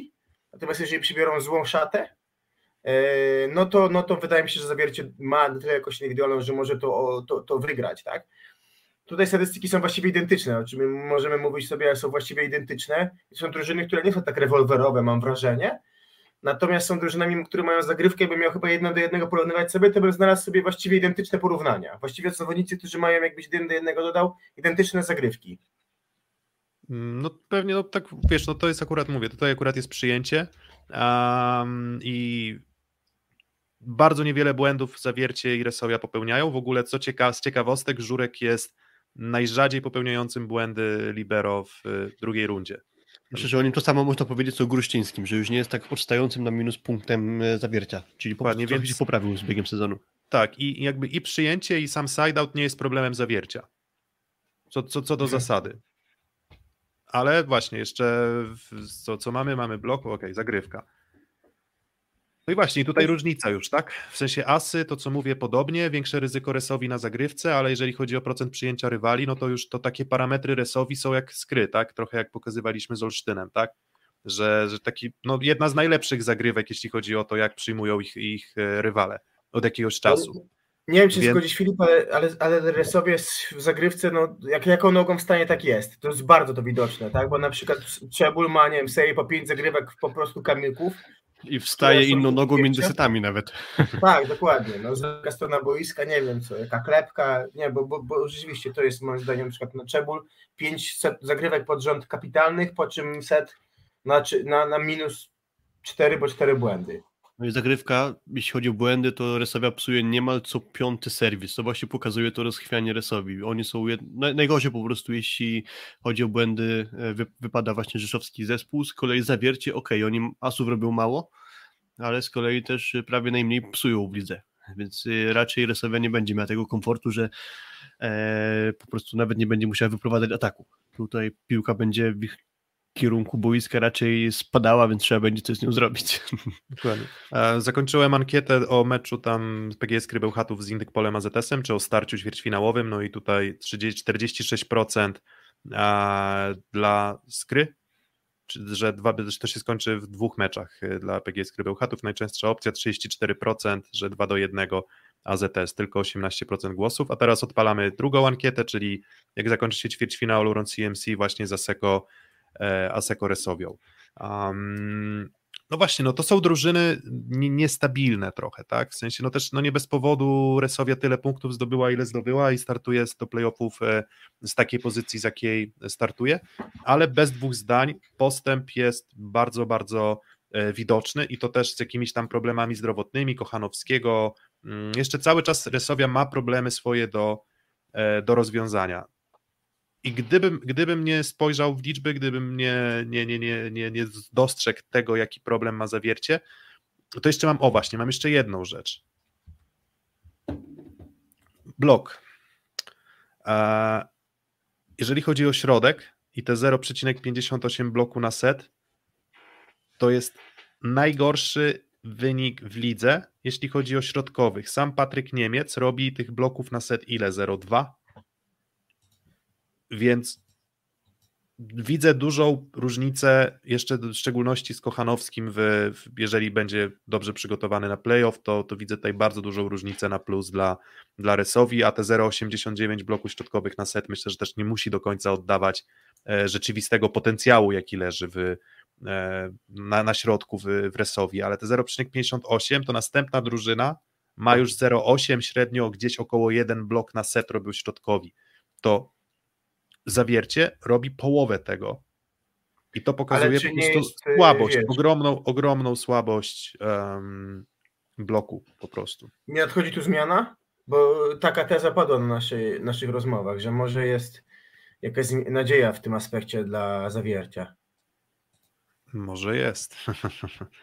Pytanie, pytanie właśnie, kto tam, kto tam mógłby, mógłby przyjść i, i, i, i naprawić, tak? W znaczy, znaczy ten, Szalacha, tak? Chyba jego powrót, tak? Jest A, tak, tam... oczywiście, oczywiście, tak, dokładnie, bo myślałem, że chodzi ci już o kolejny sezon, nie, ale nie, tak. Nie, no, nie, nie, nie, nie. No, jak tlen jest potrzebny Szalacha, tylko że on chyba nie jest gotowy do, do, do gry, skoro nawet w tym sparingu z, z, z PGS Crow to on wszedł, na, na, na pojedyncze akcje wchodził, więc albo, że, znaczy na pewno nie grał od początku, w sensie, że wyjściowy skład jakby zaprezentowany przez y, Kolakowicza to był, to był Niemiec y, ze zniszczołem, tak. Mm, no i to jest też na pewno atut teraz Resowi, no i tak jak mówię, no blok jest powiązany z tą efektywnością poszczególnych pozycji, jeżeli chodzi o rywali, tak, jest, jest tutaj widoczna zależność. Um, Drzyzga lepiej blokuje od no, Tavaresa też, co też jest dla mnie może odrobinkę zaskoczeniem. Nie, że Drzyzga uważam, że akurat ma dość dobry blok jak na rozgrywającego, natomiast y, miałem takie poczucie, że myślałem, że Tavares będzie miał ten blok lepszy, a on jednak lepszą ma zagrywkę chyba niż, y, niż, niż blok. No i na pewno atut Konarskiego, no to tutaj bez dwóch zdań, no wszyscy dobrze wiemy, jak, jak bardzo dobrze blokuje, e, blokuje Konarski, może trochę tam poprzeszkadzać i krwi napsuć, e, no do, komukolwiek, kogo wyślę mm, trener Mendes y, na, w bój, mm, jeżeli chodzi o Rysowie. Czy będzie jakiś filmik Zaksa Trentino, czy można sobie puścić z poprzedniego roku, bo będzie to samo? będzie, będzie, ale, ale, ale myślę, że wnioski będziemy mieli podobne, czyli że, że Zaksa będzie faworytem. Tak, ale o tym będzie na pewno osobny ale odcinek. Ale zupełnie Trentino, panowie. No. Nie wiem, czy da się być różną drużyną tak bardzo w ciągu roku, jak oni są. To jest swoją drogą niesamowite, że można wyrwać trzy ważne elementy tamtej drużyny, grać bez atakującego i Lorenzetti znowu robi finał Ligi Mistrzów, ale to jest temat na inną dyskusję, będziemy jeszcze o tym na pewno nagrywać, a dzisiaj jakby zostaniemy jeszcze na e, poletku plus ligowym. E, też jak, jak, dużym, jak dużym atutem według Was jest e, atut własnej hali zawiercia? Dużym. Nie wiem jak dużym, ale wydaje mi się, że największy, a chociaż pod promie też, no to będą też starcia dwóch bardzo żywiołowych hal, więc nie wiem jak to jest Filip, ale chyba trochę wraca pod promie yy, tak. Mendes, który przywrócił wiarę chyba na podpromiu i moim zdaniem też tutaj będzie no, ostrze, na, no, ostrze zęby na, na te dwa, dwa mecze. Pierwszy bardziej taka westernowa naparzanka, a drugi będzie taki bardziej gorący, mam wrażenie, ta, trochę challenge'owy, taki, taki no emocjonalny, co, co, co jest solą playoffów, co, za co pokochałem siatkówkę. Nie, w tym sezonie nieraz już były takie momenty, że hala naprawdę ruszyła i przypominały się te najlepsze lata mm, pod promia, także no może to być y, jakiś tam atut dresowi, że może pod promie poniesie, jeśli, bo to jest tak, że hala się uruchamia w momencie, gdy resowi dobrze idzie, albo gdy sędzia coś y, gwizdnie na niekorzyść resowi. Albo komentator jeśli, panuje. Jeśli, tak, Tomasz, jeśli Tomasz, tak, Swędrowski, że... tak, Tomasz Swędrowski zbanował pod promie, bo tam e, no tam, tam jest, historia z tym mówiąc, challenge'em, tak? Mówiąc krótko, ja ostatnio strasznie zauważyłem, że dużo wytykam różnym osobom z PLS-u, ale ta decyzja o tym, żeby przesadzić kilka osób z drugiego rzędu tam za tego monitora challenge'owego, to jest w ogóle bez sensu, bo to niczego tak naprawdę nie zmieni bo z trzeciego, czwartego rzędu, piątego też widać to, co się dzieje na tym obrazie, więc to, że przesadzili dwie osoby i po prostu zepsuli im przyjemność z oglądania siatkówki, bo będą musieli siedzieć gdzieś tam na obrzeżach sali, to jest decyzja totalnie bez sensu, a już nie pierwsza i nie ostatnia, ale to też nie, nie challenge'em będziemy te mecze wygrywali, więc może zostawmy to gdzieś na boku. E, mówiliście o tej skuteczności, nie wiem, grania u siebie na wyjeździe. Sprawdziłem sobie to na szybko. Na wyjeździe Resowia wygrała 8 meczów, u siebie 6 zawiercie u siebie 9, na wyjeździe 8. Więc to nie jest jakaś znaczna przepaść, jeśli chodzi o takie stricte wygrywanie meczów. No tak, szczególnie, może... że mówię, szczególnie, że już no, widzieliśmy, że no, nie przestraszyła się Resowia um, starcia w zawierciu, w zawierciu tak? dwa, dwa, tygodnie temu, tak, więc, um, więc mm, myślę, że no też to, co mówimy o tej sile doświadczenia, tak, że mhm. nie takie mecze i nie taką halę widziały, widziały składy w sumie i Zawiercia i, i Resowi, więc tutaj nie, nie wskazywałbym tutaj atutu własnego parkietu, szczególnie, że też nie uważam, że Zawiercie ma jakąś taką piorunującą zagrywkę, żeby wyserwować sobie ten mecz tak, tak do końca, tak. Mm, nie, że złą, bo to, to też mówię, to, to jest takie, wiecie, trochę miękkie określenie, nie, imponu, nie, nie imponującą, ale, ale, ale solidną, ale nie, nie, nie taką jak na przykład Skra gdzie skrze na pewno ten rewanż potencjalnie, jeżeli doszłoby do trzeciego meczu, no to na pewno bardzo pomógłby e, rozegranie rewanżu w Bełchatowie. W Zawierciu nie wiem. No i Właśnie, no to chyba też już czas najwyższy, żeby. Ja jeszcze tylko jedną rzecz, jeden wątek chciałem wtrącić, bo coś mi co przyszło do głowy w trakcie już tutaj nadawania i, i naszej dyskusji. Pojawił się taki komentarz, e, a mieli rok temu dobrego Flavio, czyli mowa o zawierciu, ale Flavio nie błyszczał. On przychodził jako znakomity środkowy z Ligi Brazylijskiej, ale on nie grał najlepszego sezonu. O nim nie można powiedzieć, że on tę ligę zawojował. Był bardzo okej. Okay. No w bloku, w bloku tak, ogólnie, ale ogólnie jako gracz moim zdaniem on trochę grał słabiej e, niż no, można było się spodziewać. Tak, ale, ale no nie, ale no grał mimo wszystko dużo, dużo, dużo, dużo lepiej na bloku od mhm. Niemca. Dużo, tak, to, to tak bez, ogromnie, bez to, to, jest, to jest przepaść. Dokładnie, z tym się totalnie zgadzam oczywiście. I poszedł do Vibo Valenti, a teraz chce go Perugia lub Sada Cruzeiro. Takie są plotki, przynajmniej nie wiem dokładnie. Czyli widać, że to nie jest problem tego, że on jest słabym zawodnikiem, tylko tego, że po prostu nie tak błyszczał w zawierciu, jak można było tego się spodziewać. Teraz mówimy o tym, że nie najlepiej wygląda formacja środka siatki w zawierciu. Czy to przypadkiem nie jest tak, że jakiś element systemu gry Kolakowicia nie sprzyja wypuklaniu atutów środkowych, po prostu, żeby środek, drużyna Kolakowicia po prostu nie zyskuje na tym, jaka jest taktyka grania zespołu i tak dalej. Bo to już jak Wie, no wiesz, skuteczność ataku, no to okej, okay, no to przecież no, dostają i to dostają, to kończą. No na tyle często grają, że, że, że zazwyczaj komfortową sytuację mają. To jak mówię, to jakby, jakby system, jakby system gry System, y, nie wiem, pracy na bloku, decyzji na bloku, y, no to nie wiem. Może, może, może tak, ale jednocześnie ten Flavio był w czołówce bloków na set, więc, więc jakby nie, nie, nie, nie, nie, nie widzę tutaj mechanizmu związanego z tym trenerem Kolakowiczem, a po prostu z indywidualnymi umiejętnościami graczy. Mhm, okay. Mnie. Raczej. Um, dobra. No to co? No to typy, tak? No bo w, omówiliśmy, czyli że side out, skuteczność porównywalna, defensywa, przewaga resowi, zagrywka, pewnie delikatna przewaga Resowi, no ale jak to się wszystko połączy, połączy w całość. No i nie bagatelizowałbym zawiercia, pomimo tych wszystkich problemów.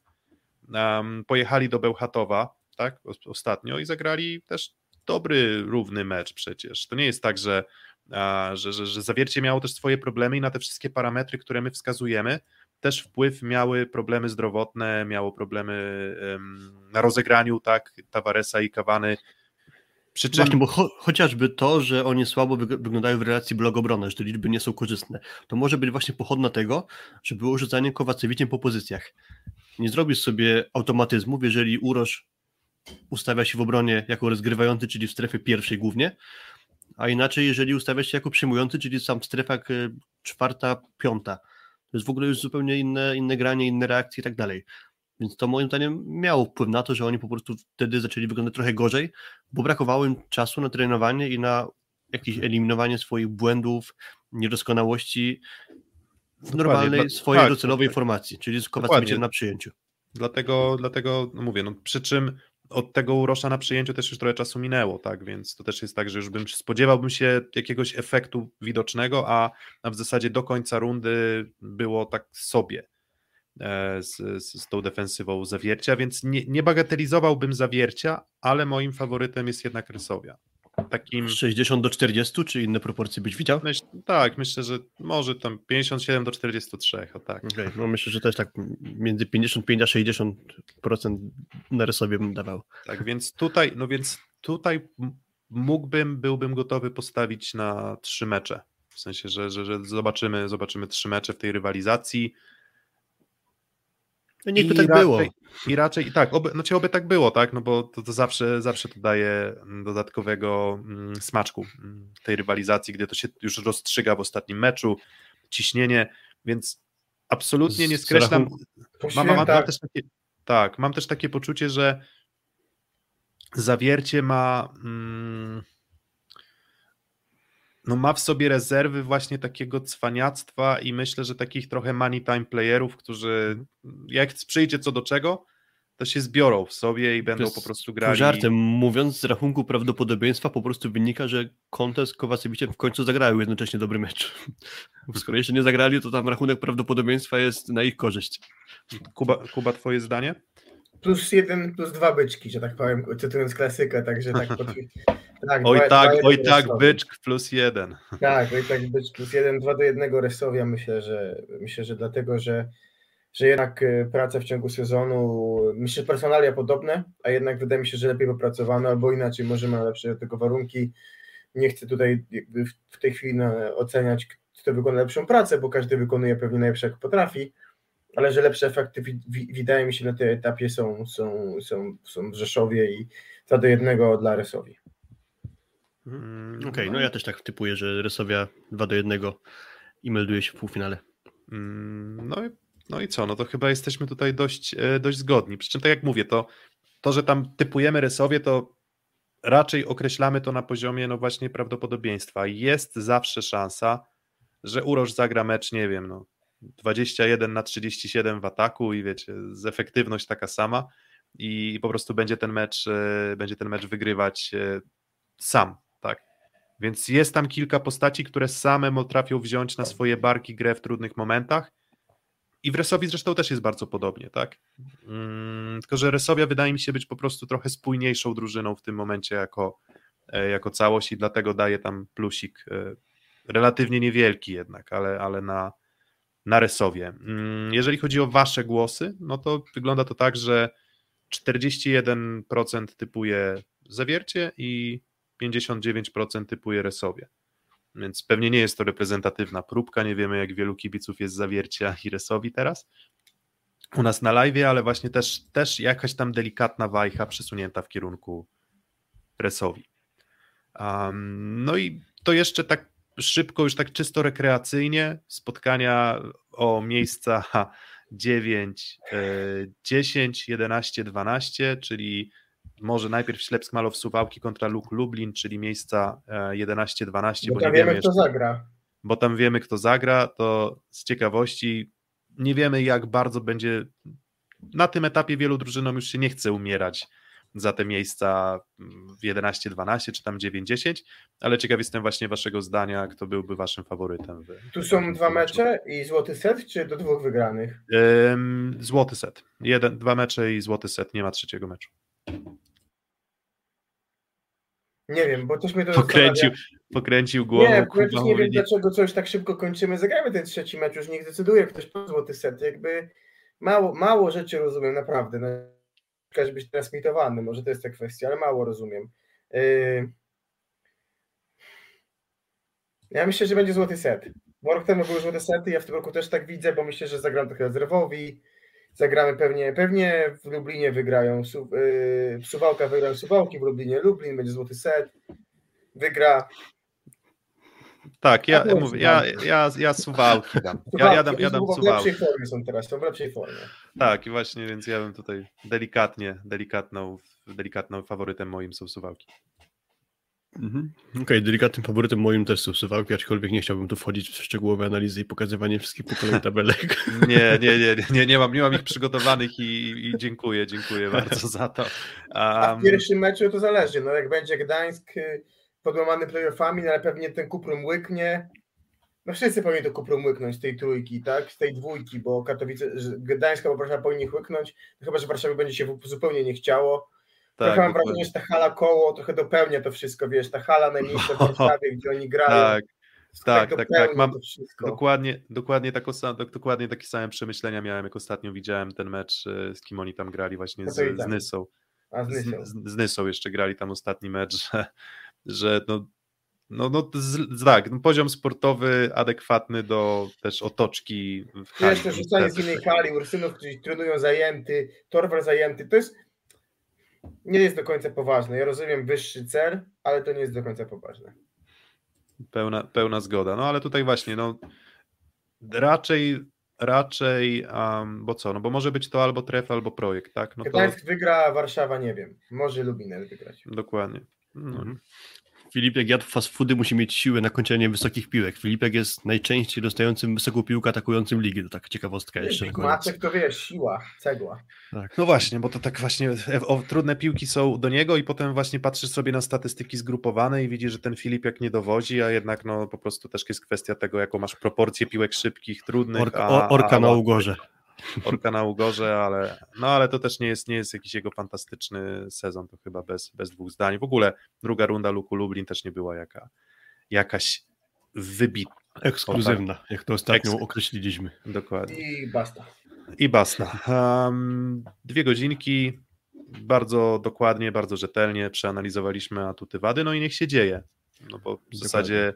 a, Najchętniej widzielibyśmy po trzy mecze w każdej rywalizacji, ale chyba tak nie będzie. Dokładnie. Nawet w rywalizacji. 3, 6, 4, 5 po trzy mecze. Nawet, nawet w rywalizacji Ślepska z, i z Lukiem Lublin jeszcze byś jeden obejrzał dodatkowy.